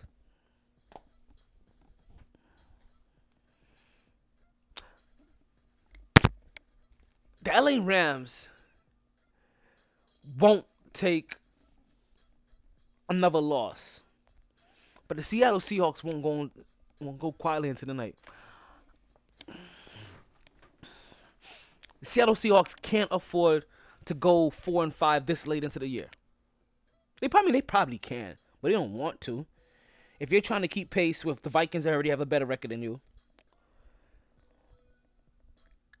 the Eagles that are tied with you, the Falcons that are tied with you, then you can't afford to drop games like this. Especially when some of these teams, we think that they win their next game. Atlanta, we have them beating Cleveland if you're trying to keep pace with them. Minnesota's on a bye week, so you don't have to worry about Minnesota pulling ahead of you this week.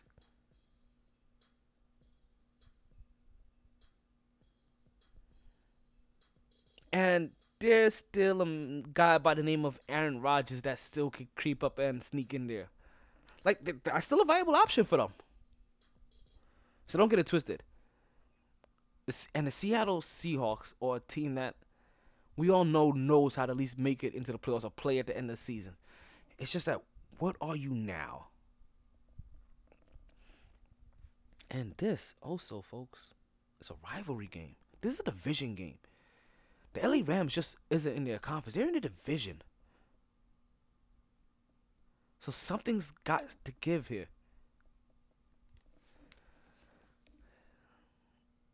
This is going to be a heart pick, folks. And you know how I feel about heart picks. Heart picks go either way. They go side to side. They go front and back. You know what? Just because they can't doesn't mean they won't. But I'm telling you right now, I'm picking the LA Rams to win this game. I really think Seattle has a chance in this game. I think the LA Rams come away with their second loss of the season, to be honest with you. I think the LA Rams come away with their second loss of the season. Seattle goes to 5-4. New Orleans Saints improve to 8-1. The Carolina Panthers improved to 7-2. And now things start to get interesting about what the Rams really look like. Now, granted, it's going to be really hard for the LA Rams to mess up at this point in time, having home court advantage or having our first round bye. But this is how that starts. By losing to the Saints, that you're supposed to be playing that you're playing up against because they're supposed to be the other team that's at the top of that mountain for you. But don't sleep on a desperate Seattle.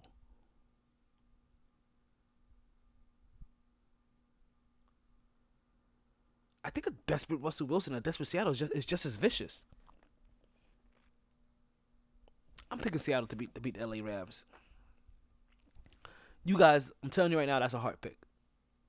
Go against it. Take what seems to be the better matchup. The 8-1 LA Rams beating the 4-4 Seattle Seahawks. Take that. If you want to take the guarantee, take that. But I'm telling you right now, my heart is telling me something different. Oh, I can feel it. I feel it somewhere. It could be plantar fasciitis or it could be my senses. But I can feel it in my bones. And that could also just be arthritis, you know. But then we have Green Bay taking on Miami. And after Green Bay taking a bad loss to one AFC East team last week, I don't see them taking two bad losses to two AFC East teams in back-to-back weeks. Look for Green Bay to whoop up on Miami, as Miami has to go fly over to Green Bay. And as I told you beginning the podcast, at 8 o'clock at night, it is 72 degrees here already, and only in South Florida. I don't know if Green Bay is even getting up to 72 degrees at noon anymore during their days right now. Just saying, the stark difference in what that temperature is going to be a lick alike. So Green Bay over Miami. Next we have Dallas versus Philly. I'm going to pick Philly to beat Dallas. Like, let's not get that twisted. I'm picking Philly to beat Dallas. Don't trust Dallas either.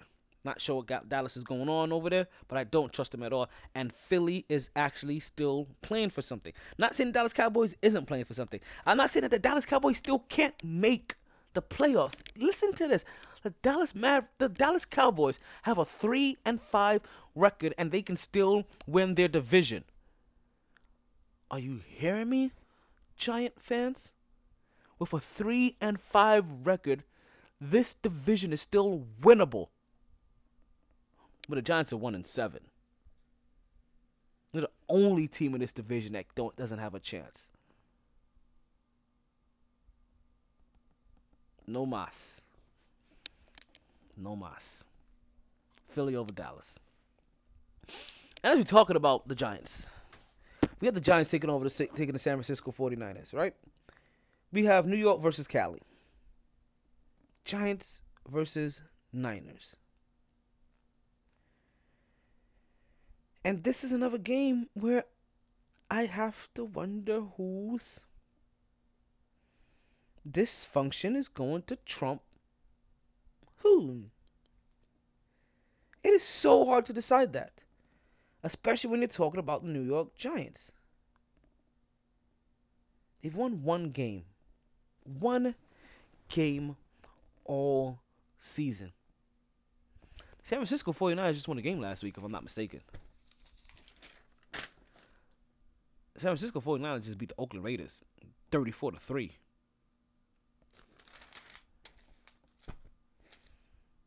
Can we say 2-game winning streak as San Francisco is at home against the Giants?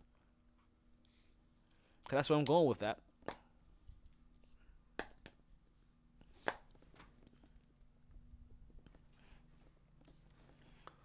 We're going to take a quick break. Very brief break. Because when we come back, I'm gonna have to apologize to you guys. Apparently I've been lying to you guys, and I'm gonna have to apologize to you guys clean on the air right here on the MyT Sports Podcast.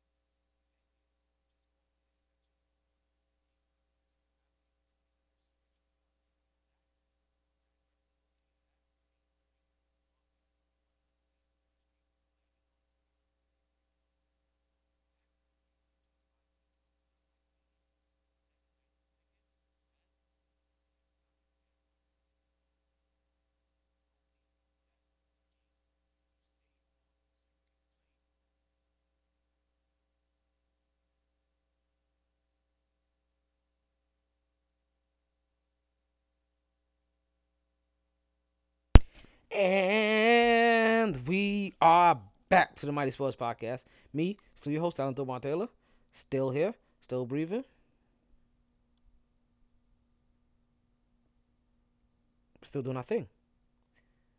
You're still listening. MyTSports.net, right? MYT Sports.net. Are you listening? Watching the podcast? Anything else? Okay.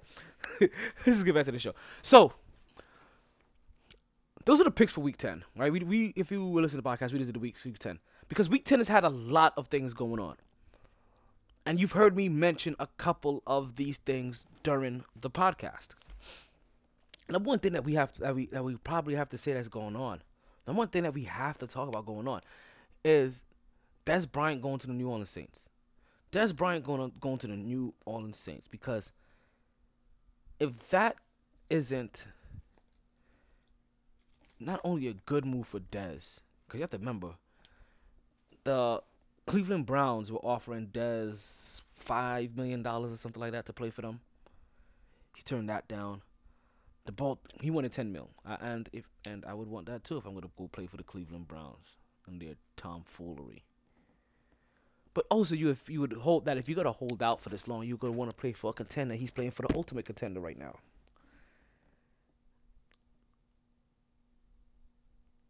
The Baltimore Ravens offered Dez Bryant a contract, and it was a one-year deal.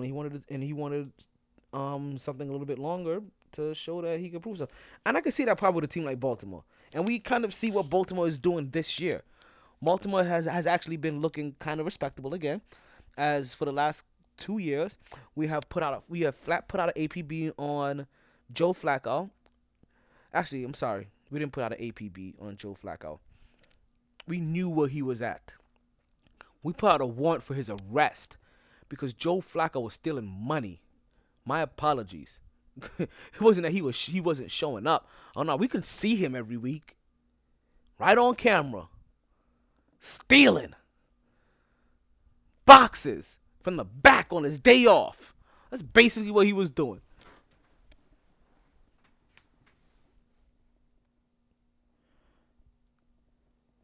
And he probably would have worked for what they have there.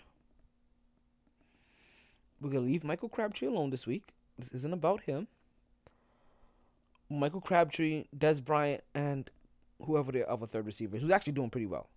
The second receiver there is actually doing well right now for the Baltimore Ravens. But no, Dez turned down all of that. And now he finds himself on a 1-year deal for the vet minimum where he wants to prove himself. But Dez gets to do something Dez has never done before. And that is play deep into the playoffs. Deep into the playoffs we're talking about. Not just in the first round and getting bounced. We're talking about deep into the playoffs. Into a championship game. And if you've already talked about New Orleans already, then you know. Also, to the Super Bowl. Dez Bryant has made the best decision of his career. And when you team, now you have Dez Bryant, you have Kamara, you have Mike Thomas, you have Michael Ingram, and now you add Dez Bryant. Listen, what did I just say? We have Kamara, we have Thomas, we have Ingram. Kamara, Thomas, and Ingram.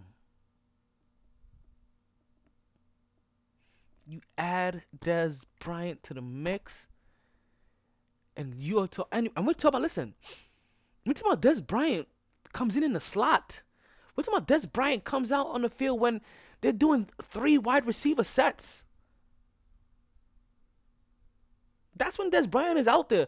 When Dez Bryant is the last thing that you're thinking about, because you have Michael Thomas, you have Michael Ingram, and you have Kamara on your team. Dez Bryant gets lost into the shuffle. Dez Bryant gets lost in translation. And next thing you know, Dez Bryant has 80 yards and a touchdown on 4 catches, because that's kind of what Dez Bryant did anyway. Dez Bryant, you're probably going to see him in a post-up situation or back shoulder, in a post situation down the middle, definitely. But you know how many back shoulder throws you could throw to him now? I'm pretty sure that's something that him and Drew Brees are going to work on.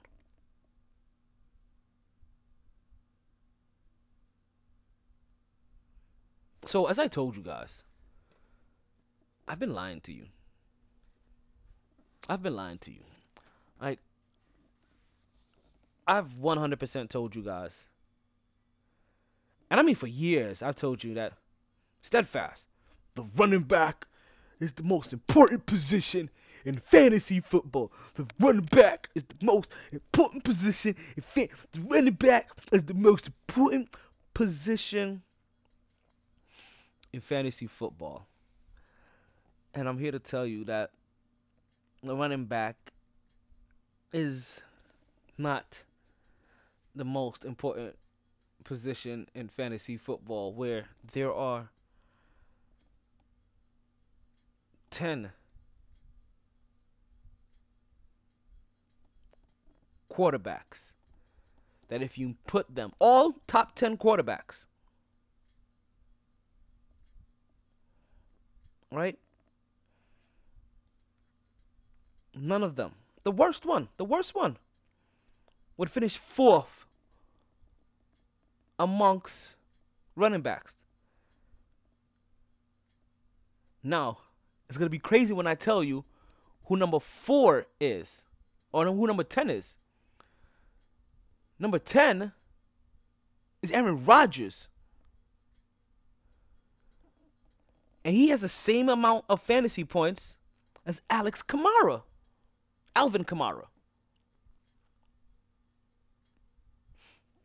The same amount of points.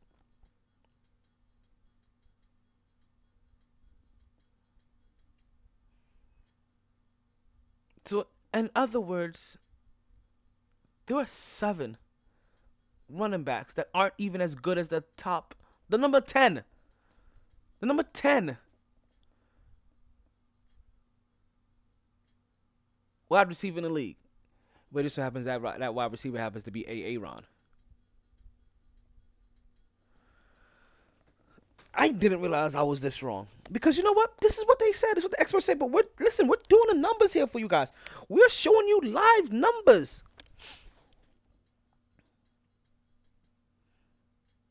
Top 10 players in the league, right? Fantasy-wise.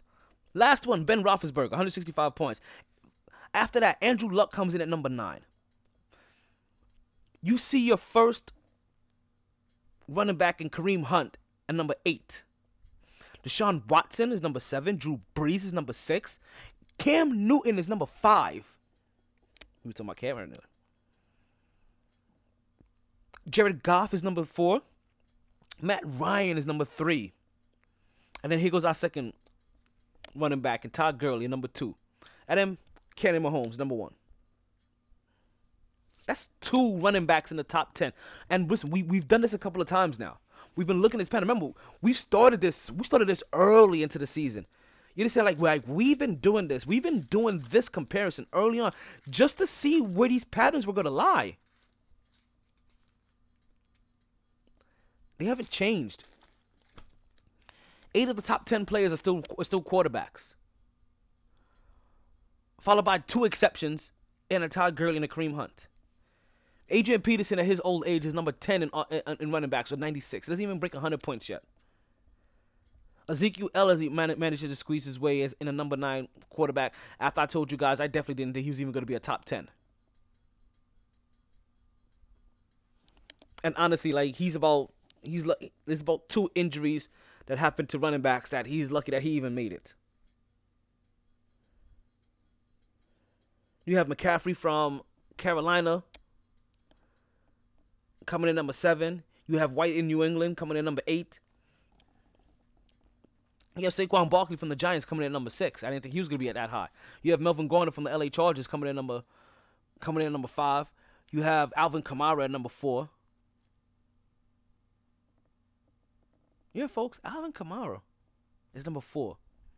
Doesn't make it into the top 10. 161 points, I should say. That's where he's at, 161 points with Drew Brees.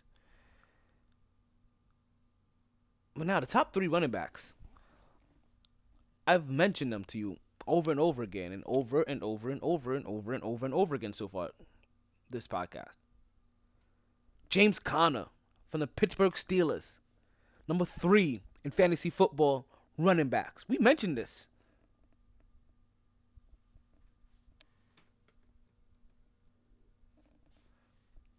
Kareem Hunt, number 2, 171 points.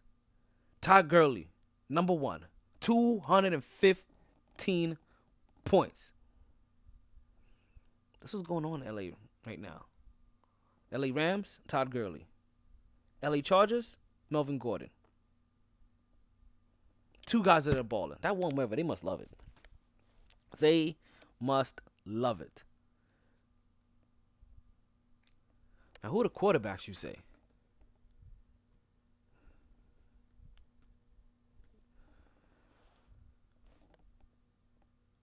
As you already know, Aaron Rodgers is the 10th quarterback on this list.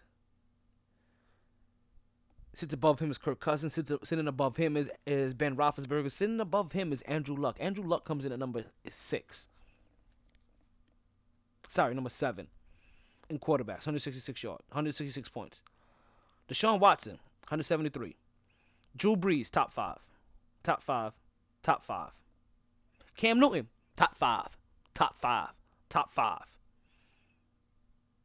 Then we get Jared Goff at number 3, Matt Ryan at number 2, and then Cannon Mahomes sits above them all in number 1.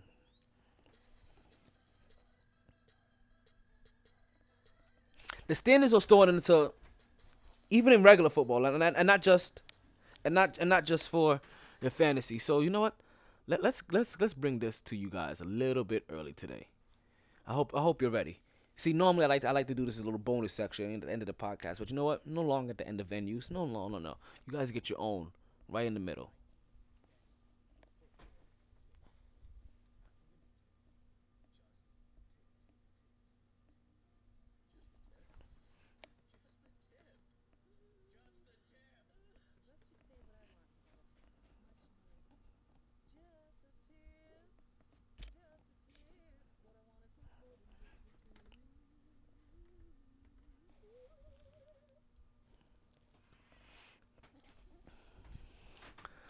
So right now we're going to give into the fantasy football test, because right now what's happening, not just in the NFL for real, but also coming up in your fantasy football leagues, you should be getting ready for playoffs. Yes, but I got to. Yes. Playoffs. They're around the corner.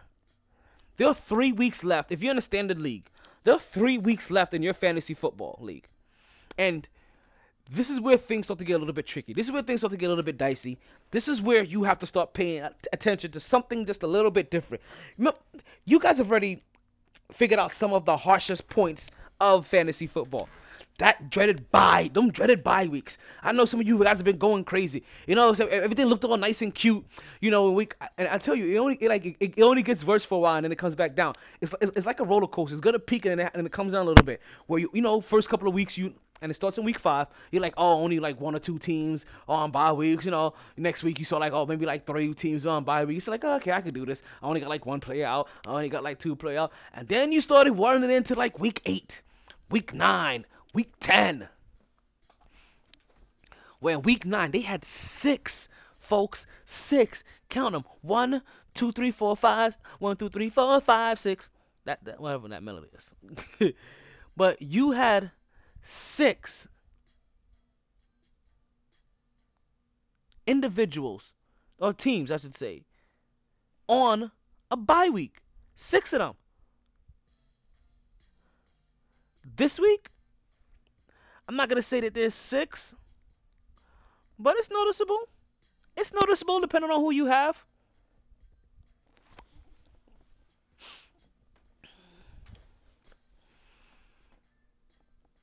The way things are shaping up, you have to start paying attention of how things are shaping up in the NFL. Because this is what starts to happen. If you're a team that has players from the New Orleans Saints, if you're a team that has players from the LA Rams, and that's still saying that they're on their projected streak, their projected path. If you're a team that has players from the New England Patriots, pay attention. So we mentioned Kansas City, we mentioned New England, we mentioned the LA Rams. Those are 3 teams that you are expecting, not only that, to make the playoffs. You're possibly even expecting that they may lock up their playoff position early. Pay attention to that. And what that means for you, to players, because you have to remember, when they're in the playoffs, fantasy football is over. The fantasy football playoffs runs from week 14 through week 17. It's week 14, 15, 16, and 17. Those last 4 weeks.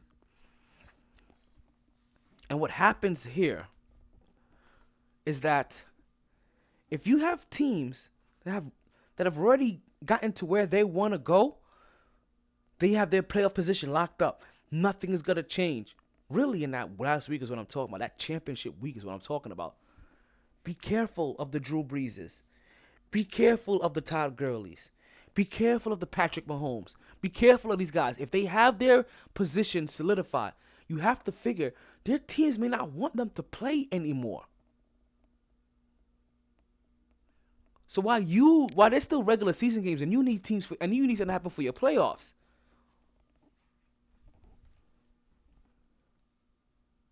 These teams aren't worried about that. Yes. It's too late. I already am. Yeah. Yes. Yes. Yes.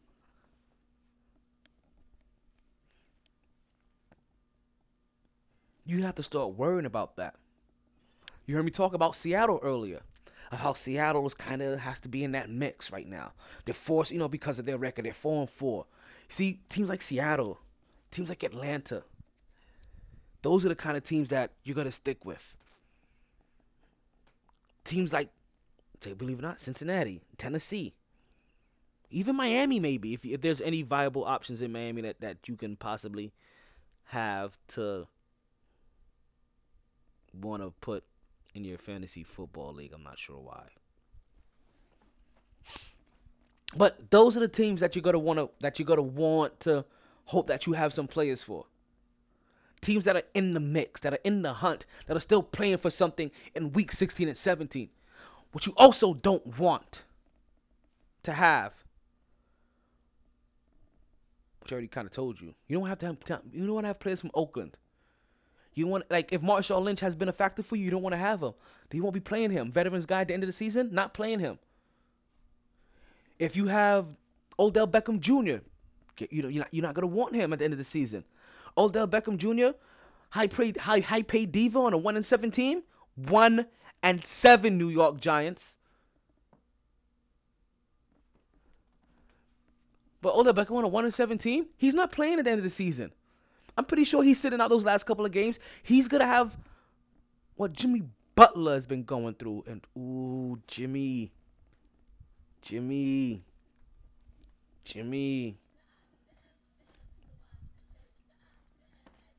Butler.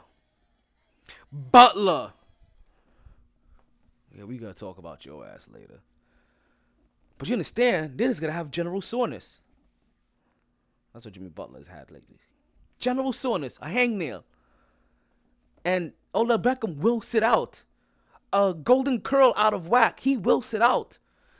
So be careful about those guys just as much. Pay attention to the guys that are still in the hunt. Pay attention to the guys that are giving up the hunt. Pay attention to the guys that have solidified their spot. All of this matters. Part of the reason why I will never, ever, and I mean ever, to quote the person I'm talking to's favorite wrestler. Change that part of the lineup, because it's a great. It all means strategy. It's all part of the strategy. It has to do with your strategy from the moment that you drafted to the moment you've been building up your waiver wire to the time that you've been building up your bench. This is why, ladies, or everybody that does fantasy. This is why it's important to build up your bench. To even when you think that you have a solid starting lineup, build up the rest of your bench. Build it with players that are not only going to replace you during bye weeks, but that you can also have pay you off for doing nothing the whole entire season, maybe at the end of the year, when you're able to give your key guys some rest. Because that plays in the fact, I'm telling you, all that's going to matter. That's what you're going to be looking like. You're like, oh, this guy's getting some rest. Let me go ahead and give so-and-so some bird. And he can help me win for a couple of weeks into this playoffs. He can help add something. As everybody's going to be in that position. And you have to figure, if you're making it to the championship, if you're making it to the playoff, then you're talking about the sharks of the shark. So if you're making it to the playoffs or cruising into the playoffs, and you have not been exercising that dog-eat-dog world, you understand? If you haven't realized that you are swimming with great white sharks, then you are a gullible guppy and you're about to get eaten. Well, that's not you, because you've been listening to the podcast. That's not you, because you've been we've been communicating every week. That's not you, because I've been telling you guys for weeks. Let's work them waiver wires. Let's draft players. Build it up, because also, what have we said about the bench as well? They also play a factor into sometimes determining tiebreakers. Yes. So you don't want to have a bunch of guys on your. So if you're so, basically, what I'm trying to say, if your bench looks like the scarlet freaking letter, then you need a better bench. Why are you holding on to guys that are IR, that are questionable, that are doubtful? IR, D, Q, O. Like, what are you doing over there? Look like you're trying to play hangman with your goddamn lineup full of injuries and people that aren't playing. Get rid of them. Put in people that you could potentially have in your lineup. Or do nothing. And next time there's 6 teams in a bye week, you don't have to be looking at Jets players and Raiders players to see if you can squeeze out 5 points somewhere to help win your league. Basically, that's that old saying, you're trying to squeeze blood out of a rock. Or is it juice out of a turnip? Whatever it is. You know, I think turnips got juice. You can get turnip juice, right? You can cold press a turnip and get some juice out of that sucker, right? Right? That's honestly how you need to treat that waiver wire. So, for instance, here goes a little nugget that's getting ready to drop for you guys. Are you ready for it? Are you ready for it?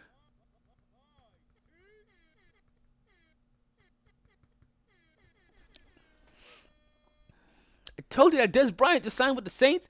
Guess what you should have done already by now? If you haven't done it already, guess what you should have done since the moment that you heard me say it on the podcast? Guess what you should be doing now if you haven't done it? Go pick up Dez Bryant.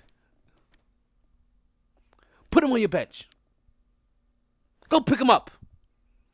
I can wait. I got times.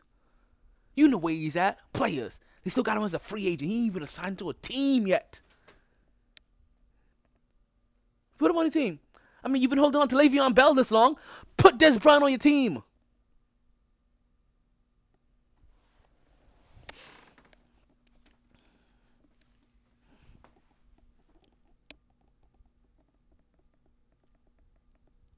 That's what you have to worry about now. This is what the playoff push is. The playoff push is a magical time that you're not just looking at the current team that you have, because you don't know who is still gonna be playing at the end of this year. Like, that whole team that's been making you money. Can you imagine all of a sudden you have Aaron Rodgers, and because the Green Bay Packers didn't make the playoffs with their last game, that Aaron Rodgers isn't playing in week 17 while you're trying to win a championship game in your fantasy? Imagine that. And then imagine that the best option that you have as backup quarterback is Patrick Peterson from the Buffalo Bills. But no, it's not going to get that bad. I'm pretty sure there'll always be somebody that's better. But that's what we're talking about here. That's what you're potentially looking at. If you have the... See? Because it's not just the guys that are doing good. What if Green Bay is out of the playoff hunt? Because they already at 3-5 now. What if they are out of the playoff picture? Aaron Rodgers has already been nursing an injury all year. Why are they going to trot him out in a game that is meaningless at the end of the season? Guess who is going to take some early rehab? Aaron Rodgers. This is why we talk about, oh no, what you want to do is if, let's say Russell Wilson is out there. Russell Wilson, who isn't a top 10 quarterback this year when it comes to fantasy football. But if he's out there, why aren't you? Like, you understand? He may be one of the perfect guys to get to handcuff for Aaron Rodgers in the late game of this, in the latter part of the season. Andy Dalton may be a good guy to get. As you know, he's going to get that ball out to AJ Green while these guys are making late playoff runs.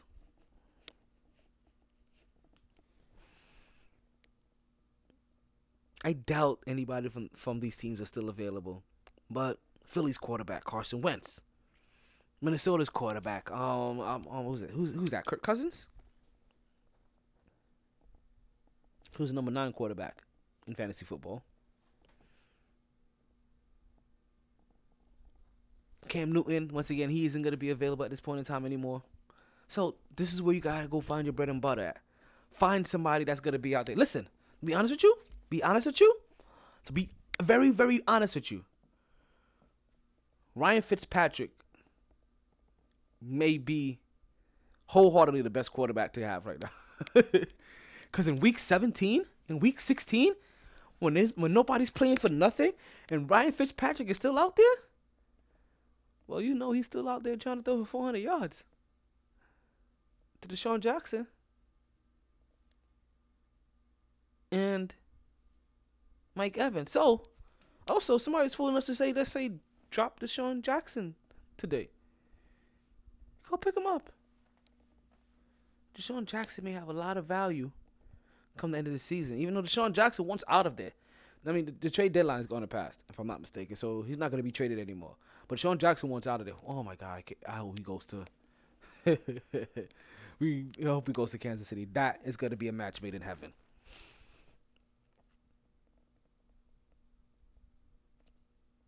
That's going to be a match made in heaven more so than what's going on in the Lakers. Because just like I find it kind of odd, just a little odd, that a guy like DeShaun Jackson wants out. Like, you got to figure, if shit is too dysfunctional for DeShaun Jackson, it sounds the same way to me as J.R. Smith wanting out in Cleveland. And with that transition, we're going to take a little quick break. When we come back, it's basketball season. And you know how I like me some basketball.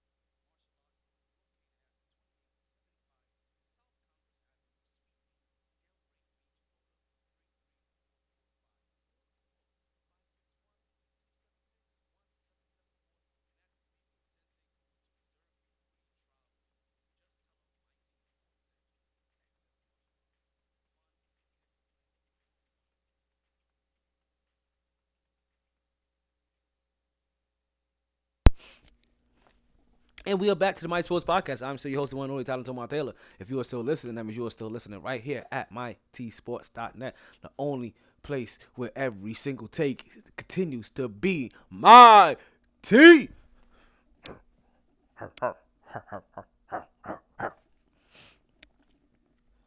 So, J.R. Smith wants out of Cleveland.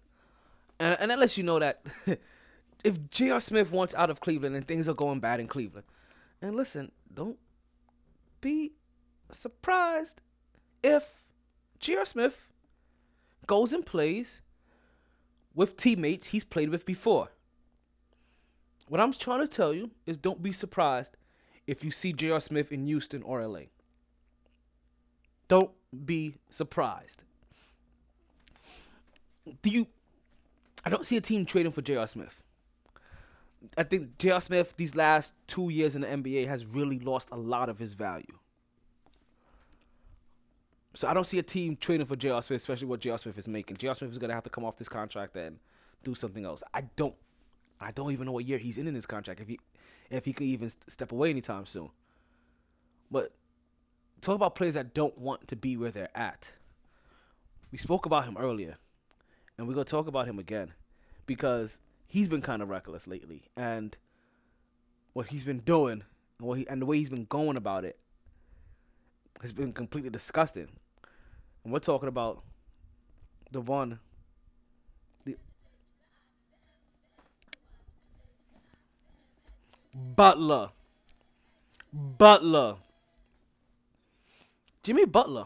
As you heard us talking about him earlier in the show, that Jimmy Butler is sitting out games with general muscle soreness. general muscle soreness. You know what? Jimmy Butler's been in the league about like 12 years now. I think he's like maybe, I don't know, he's been in the league for a while. But Jimmy Butler's definitely like in his 30s, right? Someone in his early 30s. Show of hands in the live studio audience. How many people here over 30? Anybody? Great.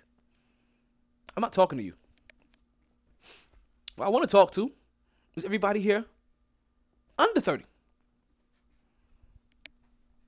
Let me ask you this. You young whippersnappers. Joking. But how many times do you guys wake up with general muscle soreness? And I mean, seriously. So far, I'm pretty sure that you kind of feel like you're getting old, right? How often have you played with what you call or consider general muscle soreness? And I'm glad. You know what? Jimmy Butler made up for himself. Jimmy Butler just made up for himself. But Jimmy Butler was not going to play in this game tonight against the LA Lakers because he was saying that he was out with general muscle soreness. And that would have been the second time in very, very recent history, in the last week or two, that Jimmy Butler is sitting down with muscle soreness. Now, there's a reason why I asked everybody under the age of 30, right? How many times do you have this general muscle soreness? Because this starts becoming, especially if you're older than 25. You start getting to that point where you start thinking that you're old. And you're like, oh my God, this hurts, it's starting to get old. This hurts, it's starting to get old. When you don't realize that your body has always been in pain. You just ignore it, you know, because there's so much adrenaline that shoots through you as a goddamn kid. You know what I mean? When you're beating up yourself, that you never take the time to actually analyze any of this shit. Because there was a lot of times as a kid, I woke up with general muscle soreness. You ever go roller skating for the first time? You remember how you felt the next morning? I'm just saying. General muscle soreness. Now, the reason why I spoke to everybody under 30, because if I ask everybody over 30 if they've ever woken up with general muscle soreness, I am going to get a 100% vote. You understand? It's not gonna be. See, I try to screw the numbers. That's the reason why I started with under 30 crowd, because listen, there may be a few of you that haven't had it yet. Kudos to you. Lucky if you're under 30 and you haven't witnessed. And when I say under 30, I really mean from the age 18 to 29. But you know what I mean? So what I'm saying is I'm talking to the guys that are getting closer. You haven't had witness muscle soreness yet, and you're about to push 30, then kudos to you. I'm also going to say maybe you just haven't done enough shit in your life. Just saying. But you know what? Even the person that sits on the couch all day goddamn long gets soreness from sitting on the couch too goddamn long. So Jimmy Butler has been sitting out for muscle soreness, and this game against the LA Lakers tonight, he said he was going to be out for muscle soreness, but we guess he changed his mind. He did get a whole lot of criticism, but also part of the reason why we're going off on Jimmy Butler, why we're still continuing to talk about it, is because listen, Jimmy Butler put it out there already. He was going to sit down for general muscle soreness. That's not a look that you want to have. What for a guy that's looking for a new team? You said that you wanted out. You said that you didn't want this team. You basically said that you didn't want to play for this team anymore. And what happened is that there was a rumor that you are being offered up for 4 first-round picks, and you want to pull this stunt about general soreness? My dude, are you stupid? Why would a because you also want to go to a contender at this point in time, right? Why would a contender think about giving up anything to wanna put you on their team to help? Listen, because you say, "Oh, I'm like God, I got the right mentality. You know, I carry myself up. I push myself and I push my teammates." But why would they want to give up anything for a guy that is sitting out now for general muscle soreness every other week? So listen, it's either you really are injured or you just don't consistently want to keep playing with this team. But you got to do something, Jimmy. Those general muscle soreness days, like, those are what off days are for. I'm sorry. They have ridiculously cut down the amount of time between games so that they can address shit like general muscle soreness. That's not a good look for Jimmy. But what has been a good look so far for one of his teammates is surprising. And I'm not going to lie. I am not going to lie. I need to apologize to Mr. Derrick Rose. Only in the sense that it's been a while since I've had an issue with Derrick Rose, right? Me and Derrick Rose haven't seen eye to eye for some time. Derrick Rose has sounded like a big old softy for some time now. He has sounded like somebody that didn't appreciate his position, somebody that didn't appreciate the game, somebody that said stuff that you were like, yo, like, do you even want to ball anymore, bruh? And then even when you saw him ball, you were like, oh, this dude is done. He is washed up. And I was one of them. I was one of those people that said that about Derrick Rose. And then, Derrick Rose went out and had a career high the other day. A career high for Derrick Rose. A dude that once was the youngest MVP in league history. A dude that changed the rules on how you get to qualify for a max contract.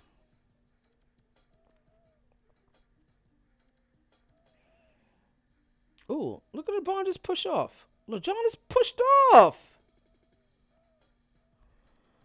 Like, he literally barreled in there and pushed off. What they call the foul on Jimmy? Oh, they call loose ball. Okay, they didn't call a foul. So that he lost the ball. Lakers go up 11-10.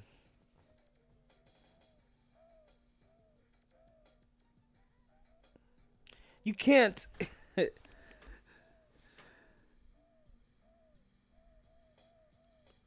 I'm still waiting for this Jimmy Butler trade to go through, believe it or not. But you can't take away from what Derrick Rose has been doing lately. And this is why I'm giving Derrick Rose his credit. Derrick Rose dropped 50 the other day. He dropped 50.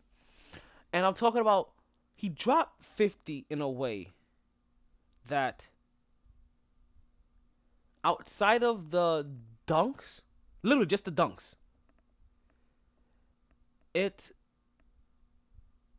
looked like the old Derrick Rose.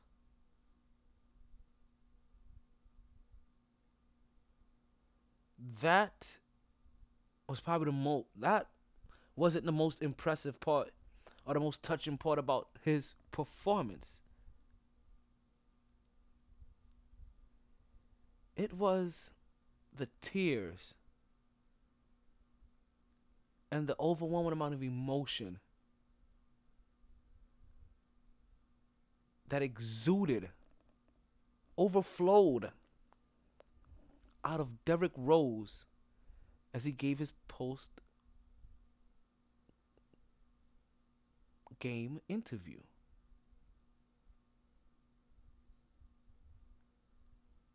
And ultimately, what he basically said was like, I bust my ass, bro. Which for Derrick Rose looked like the old Derrick Rose. Minus a couple of dunks. Not saying that he couldn't get up there and dunk, but just minus a couple of dunks, taking jump shots, taking mid-range, taking three-point shots. Like, seeing that after all this time that, yo, you know what, you finally... Because listen, even coming into this year, you still wouldn't have thought that Derrick Rose was still a jump shooter in any way, shape, or form. That Derrick Rose can hit a jump shot. But I'm telling you right now, right now, I'd rather have Derrick Rose on my team than a one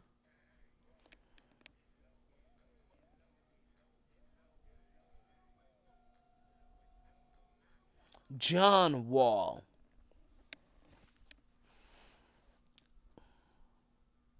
I would rather have Derrick Rose on my team because for once I believe that for the first time ever I believe that Derrick Rose is playing with the passion that matches that matches his skill set. Inside, like he looked like he's like let's say like he played with athleticism, but this is the first time like I like even when he was having this game. You can see the emotion on his face in this game. You can see that it just things just felt right. And if you've ever dealt with an injury, dealt with injuries at the level that Derrick Rose may have dealt with, right? Knee surgeries. You understand? Like not and you know, bad ankles and any such stuff with your feet. And you go through a good portion of your life, which he has now at this point in time. He's going through a good portion of his life dealing with these injuries, trying to nurse these injuries, never fully being able to realize that, yo, will I ever not play like I used to in the sense that I'm going to do all the stuff that I used to do or look like I used to do, but just feel the way that I did. And even though it doesn't look the same anywhere, but still be able to do the same things without feeling like my body's gonna fall apart on me. And that's what you saw in that performance by Derrick Rose the other day. You saw a man that finally realized that, yo, I think my body is back to normal, or I'm finally at a point where whatever the hell is going on is the best me now. And I can go out and I can jump without worrisome. I can take contact without worry, as I just see Derrick Rose, you know, drive to the lane. And as he takes contact, he comes back holding his ribs.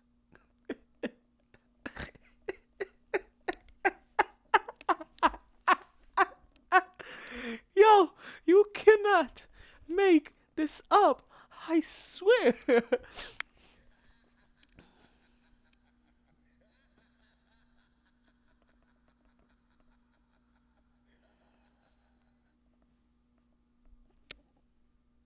Speaking of teams that should beat teams, right? Or that should win, you know, or beat teams that you're supposed to beat.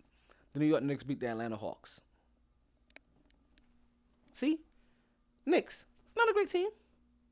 Just kind of learning the ropes, playing kind of hard. But, you see a team like the Atlanta Hawks, and you should beat them. I don't care if you only beat them by 5. Beat them. You heard what Michael Jackson said. Beat it. Right? Beat them. That's what's supposed to happen. No excuses. I was glad that at least one of our rebuilding teams, if you're a New Yorker, is actually doing quite well. Listen, and as I talk about the Jets, just remember the Jets are still the best team in New York. They are still the best football team in New York right now. It's not saying much. That's what they are.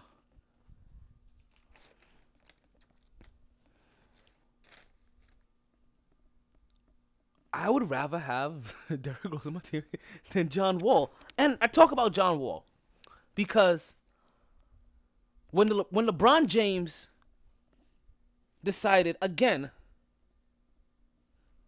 to take his talents elsewhere, this time it being L.A. and with the L.A. Lakers,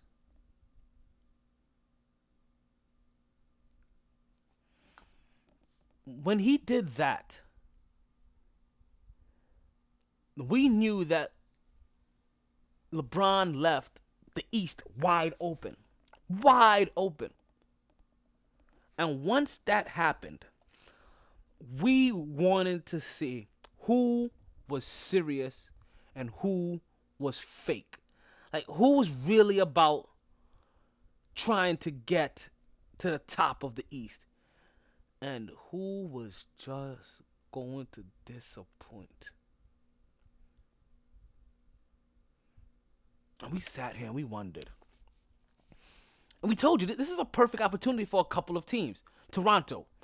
Perfect opportunity for Toronto. Toronto may be, out of all of the teams, may be in the best position to go to the championship and face the Golden State Warriors. And lose in 4.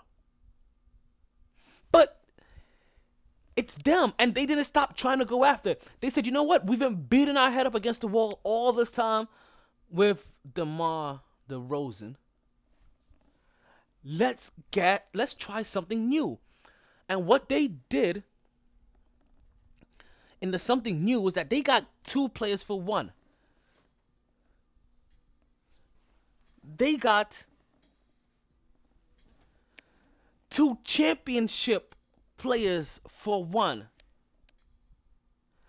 You understand? Like, they got the love that they've been needed by trading away DeMar DeRozan.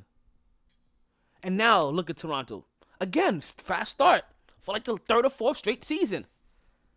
Records 10-1. And now you have Kawhi Leonard and Danny Green to go along with Kyle Lowry. And now Kyle Lowry is out here pushing games with double-digit assists all over the place. Like, that's what's happening out here. That is what's happening out here. Toronto, Milwaukee, Indiana, Boston, Philly. Not surprised to hear that those are the top 5 teams in the East, are you? Not surprised at all. Cleveland, Washington, Chicago, Atlanta, New York. Those are the 5 worst teams in the East. Cleveland, as we told you, lost LeBron James. But as we see the LeBron James factor, Cleveland has won 1 game this season. I don't even know who they won that 1 game against. Washington is the team that we're worried about here. They're 2-8. 2-8. At a time where there's no LeBron in the East, the Washington Wizards are not looking like a team that is trying to take the next step to try and win again. To try and win their division. John Wall is coming in out of shape. John Wall, who cussed out the whole entire fan base and the media and everybody else who was inquiring about, yo, you like, maybe you shouldn't go out so much. Maybe you should focus a little bit more time in training. He cussed out everybody else for saying, like, hey, I trained this enough, but yet you're in the NBA and you're looking like you're out of shape. You understand? And the team has only won 2 games so far out of 10. John Wall, a guy that, like I told you, go look at his numbers. John Wall and James Harden have very similar numbers. And listen, maybe the Houston Rockets are a little bit more lucky at this so far this season because they managed to squeak their way up to 4-5.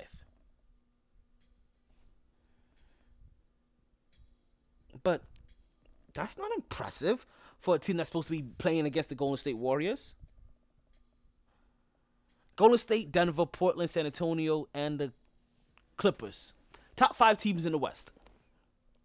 Golden State stands above all with a 10-1 record. The Denver Nuggets have a record of 9-1. The Denver Nuggets have only 1 loss. That 1 loss happens to be against a team that just barely got their 4th win. They gave this team their 1st win, and that's in the LA Lakers. The Denver Nuggets only lost to the LA Lakers this season. And honestly, I think they lost to the mystique of LeBron James more than they lost to the skill of that team. Remember, there was that game that on the very first play, JaVale McGee came out early on the tip-off, and he caught like a nice, easy play to put in a nice, quick basket, and everything else was rolled downhill from there. It was the mystique of LeBron James that they lost to. And once I think they realize that, I don't think they're looking back. Denver's a sneaky good team. Part of the reason why we keep telling you, or why we said that again at the beginning of the season, you have to worry about Oklahoma City early, because Oklahoma City can't afford to start off slow in the division. Everybody was better than them last year. They cannot afford to start off slow. They're lucky this year.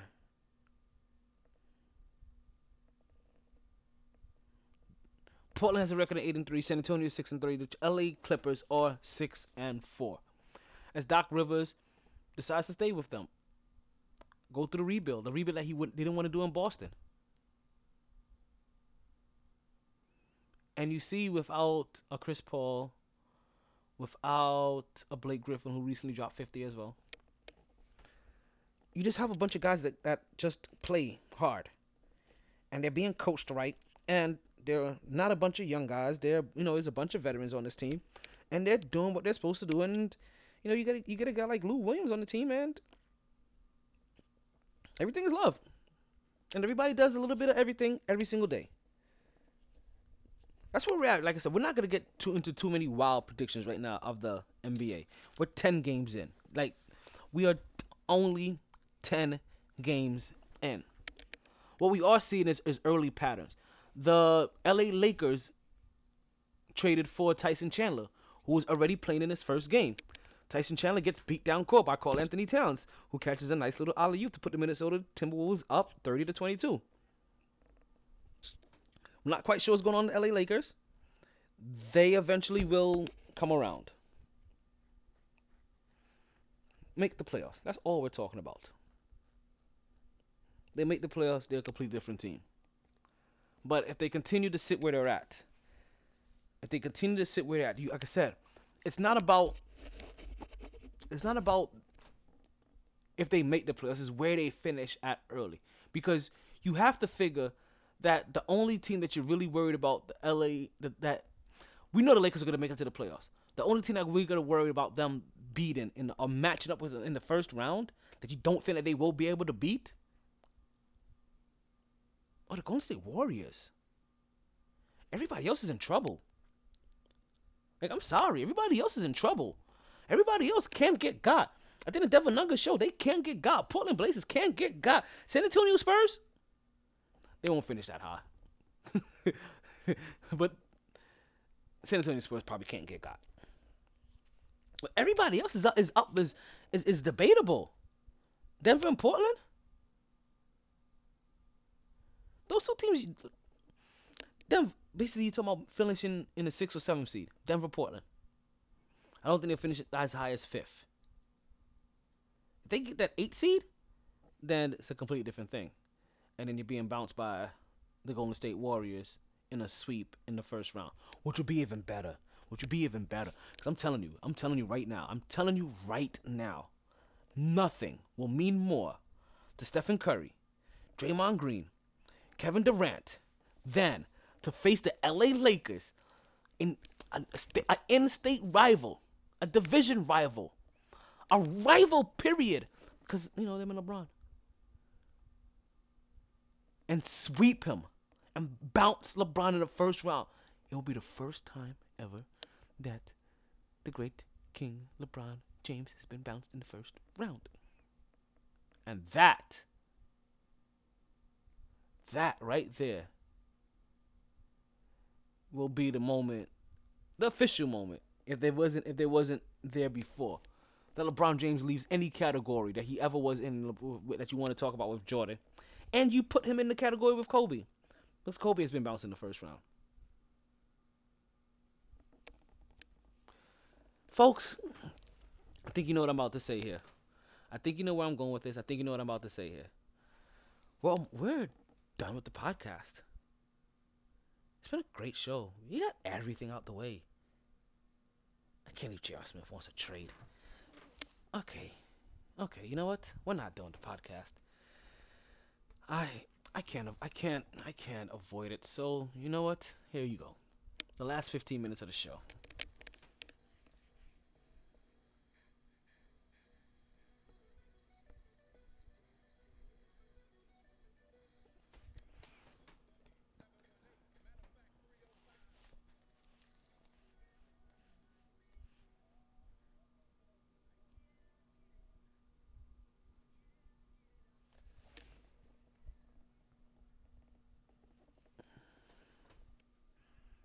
Okay. I'm not a complete asshole. We'll talk about the Jets and Dolphins game. So, I had fun, kind of, sort of. I didn't get... fuck. So, my Jets got swept this year. The Jets are swept this year against the Miami Dolphins, losing both games in Miami and in New York. Yes, that's exactly what happened.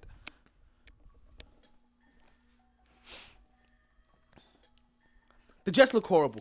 Remember I told you that, listen, that when I was talking about the Week 9 games, that the Houston and Denver game at 19-7 wasn't the worst game of the league, of the week? Well, that's because the Jets had a game against Miami was 6-13, and it looked horrific. And I went to the game, like I've been blessed to do for the last couple of years. You know, I made my way to the game, tailgated, and thank God I had like about 23 out of the 200 Jello shots that we had. Right, because you know what he said, like, it's only safe to use 10% of your brain. So, we only took 10% of the shots.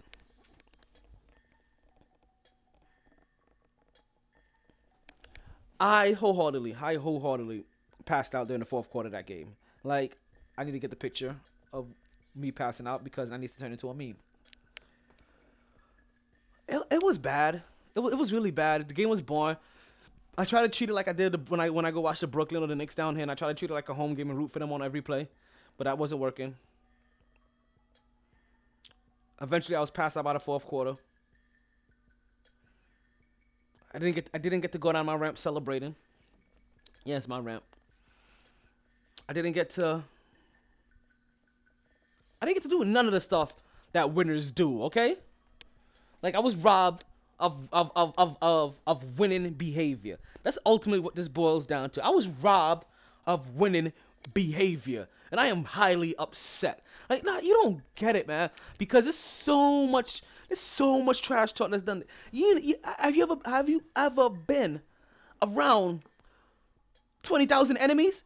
Like, I'm just saying, have you ever been that surrounded?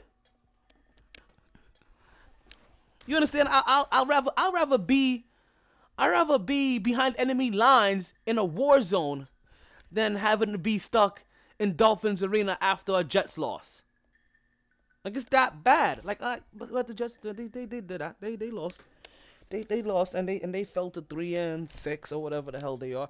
And the only consolation out of that whole entire thing is that the New York Jets are still the best team in New York this season. Yeah. But these goddamn Jets. And once again, it's not the fact that they lost, because I expect them to do a lot of losing this season. Hell, it's 10 games. We've only got 3 wins. I'm expecting us to do a lot of losing this year. I keep reminding you that there are some games and there's some teams that you should be.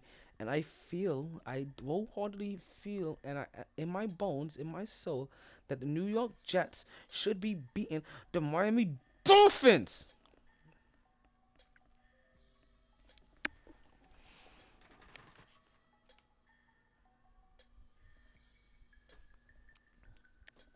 But they didn't.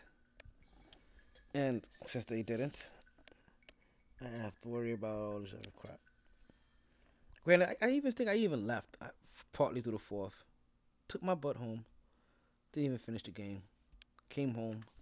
Slept. Cried in a corner. Turned off social media. Disappeared. No, I didn't do all that. I came home and passed out because, like I said, I had 23 general shots. It wasn't a lot of a wake of me. Like I said, I was passed out in the fourth quarter. There wasn't a lot of coherentness left in me. But I'll be again there next year. And next year will be a little bit better because New York Jets is going to have a quarterback that just throws a lot of goddamn interceptions, and they think that he's going to change. Where have I heard this before?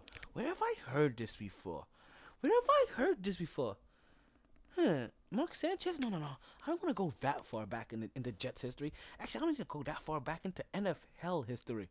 It just happened in Tampa Bay with Jameis Winston. This is the MyT Sports Podcast. I am Tom Taylor. I do appreciate you guys always listening to the podcast. You know what we say. As one hand wash the other and the other one wash the face as we continue to go on this race to the top. Let the optimism of tomorrow be your foundation for today. Next week, we get to revisit these picks about week 10. Don't forget to check the website because the week 10 picks will be up pretty soon. We get to talk about week 11, and we get to see what another week in the NFL looks like for all of these teams. LA, Minnesota, Houston. Man, has it going to be a good year? I'm out of here. I can't talk anymore. It's a wrap.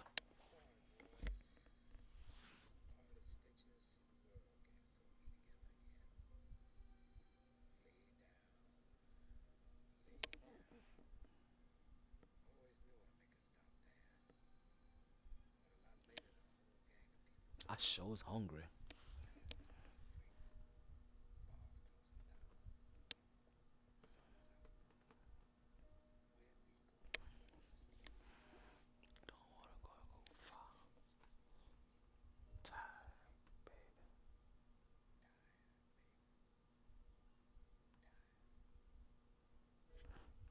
MyT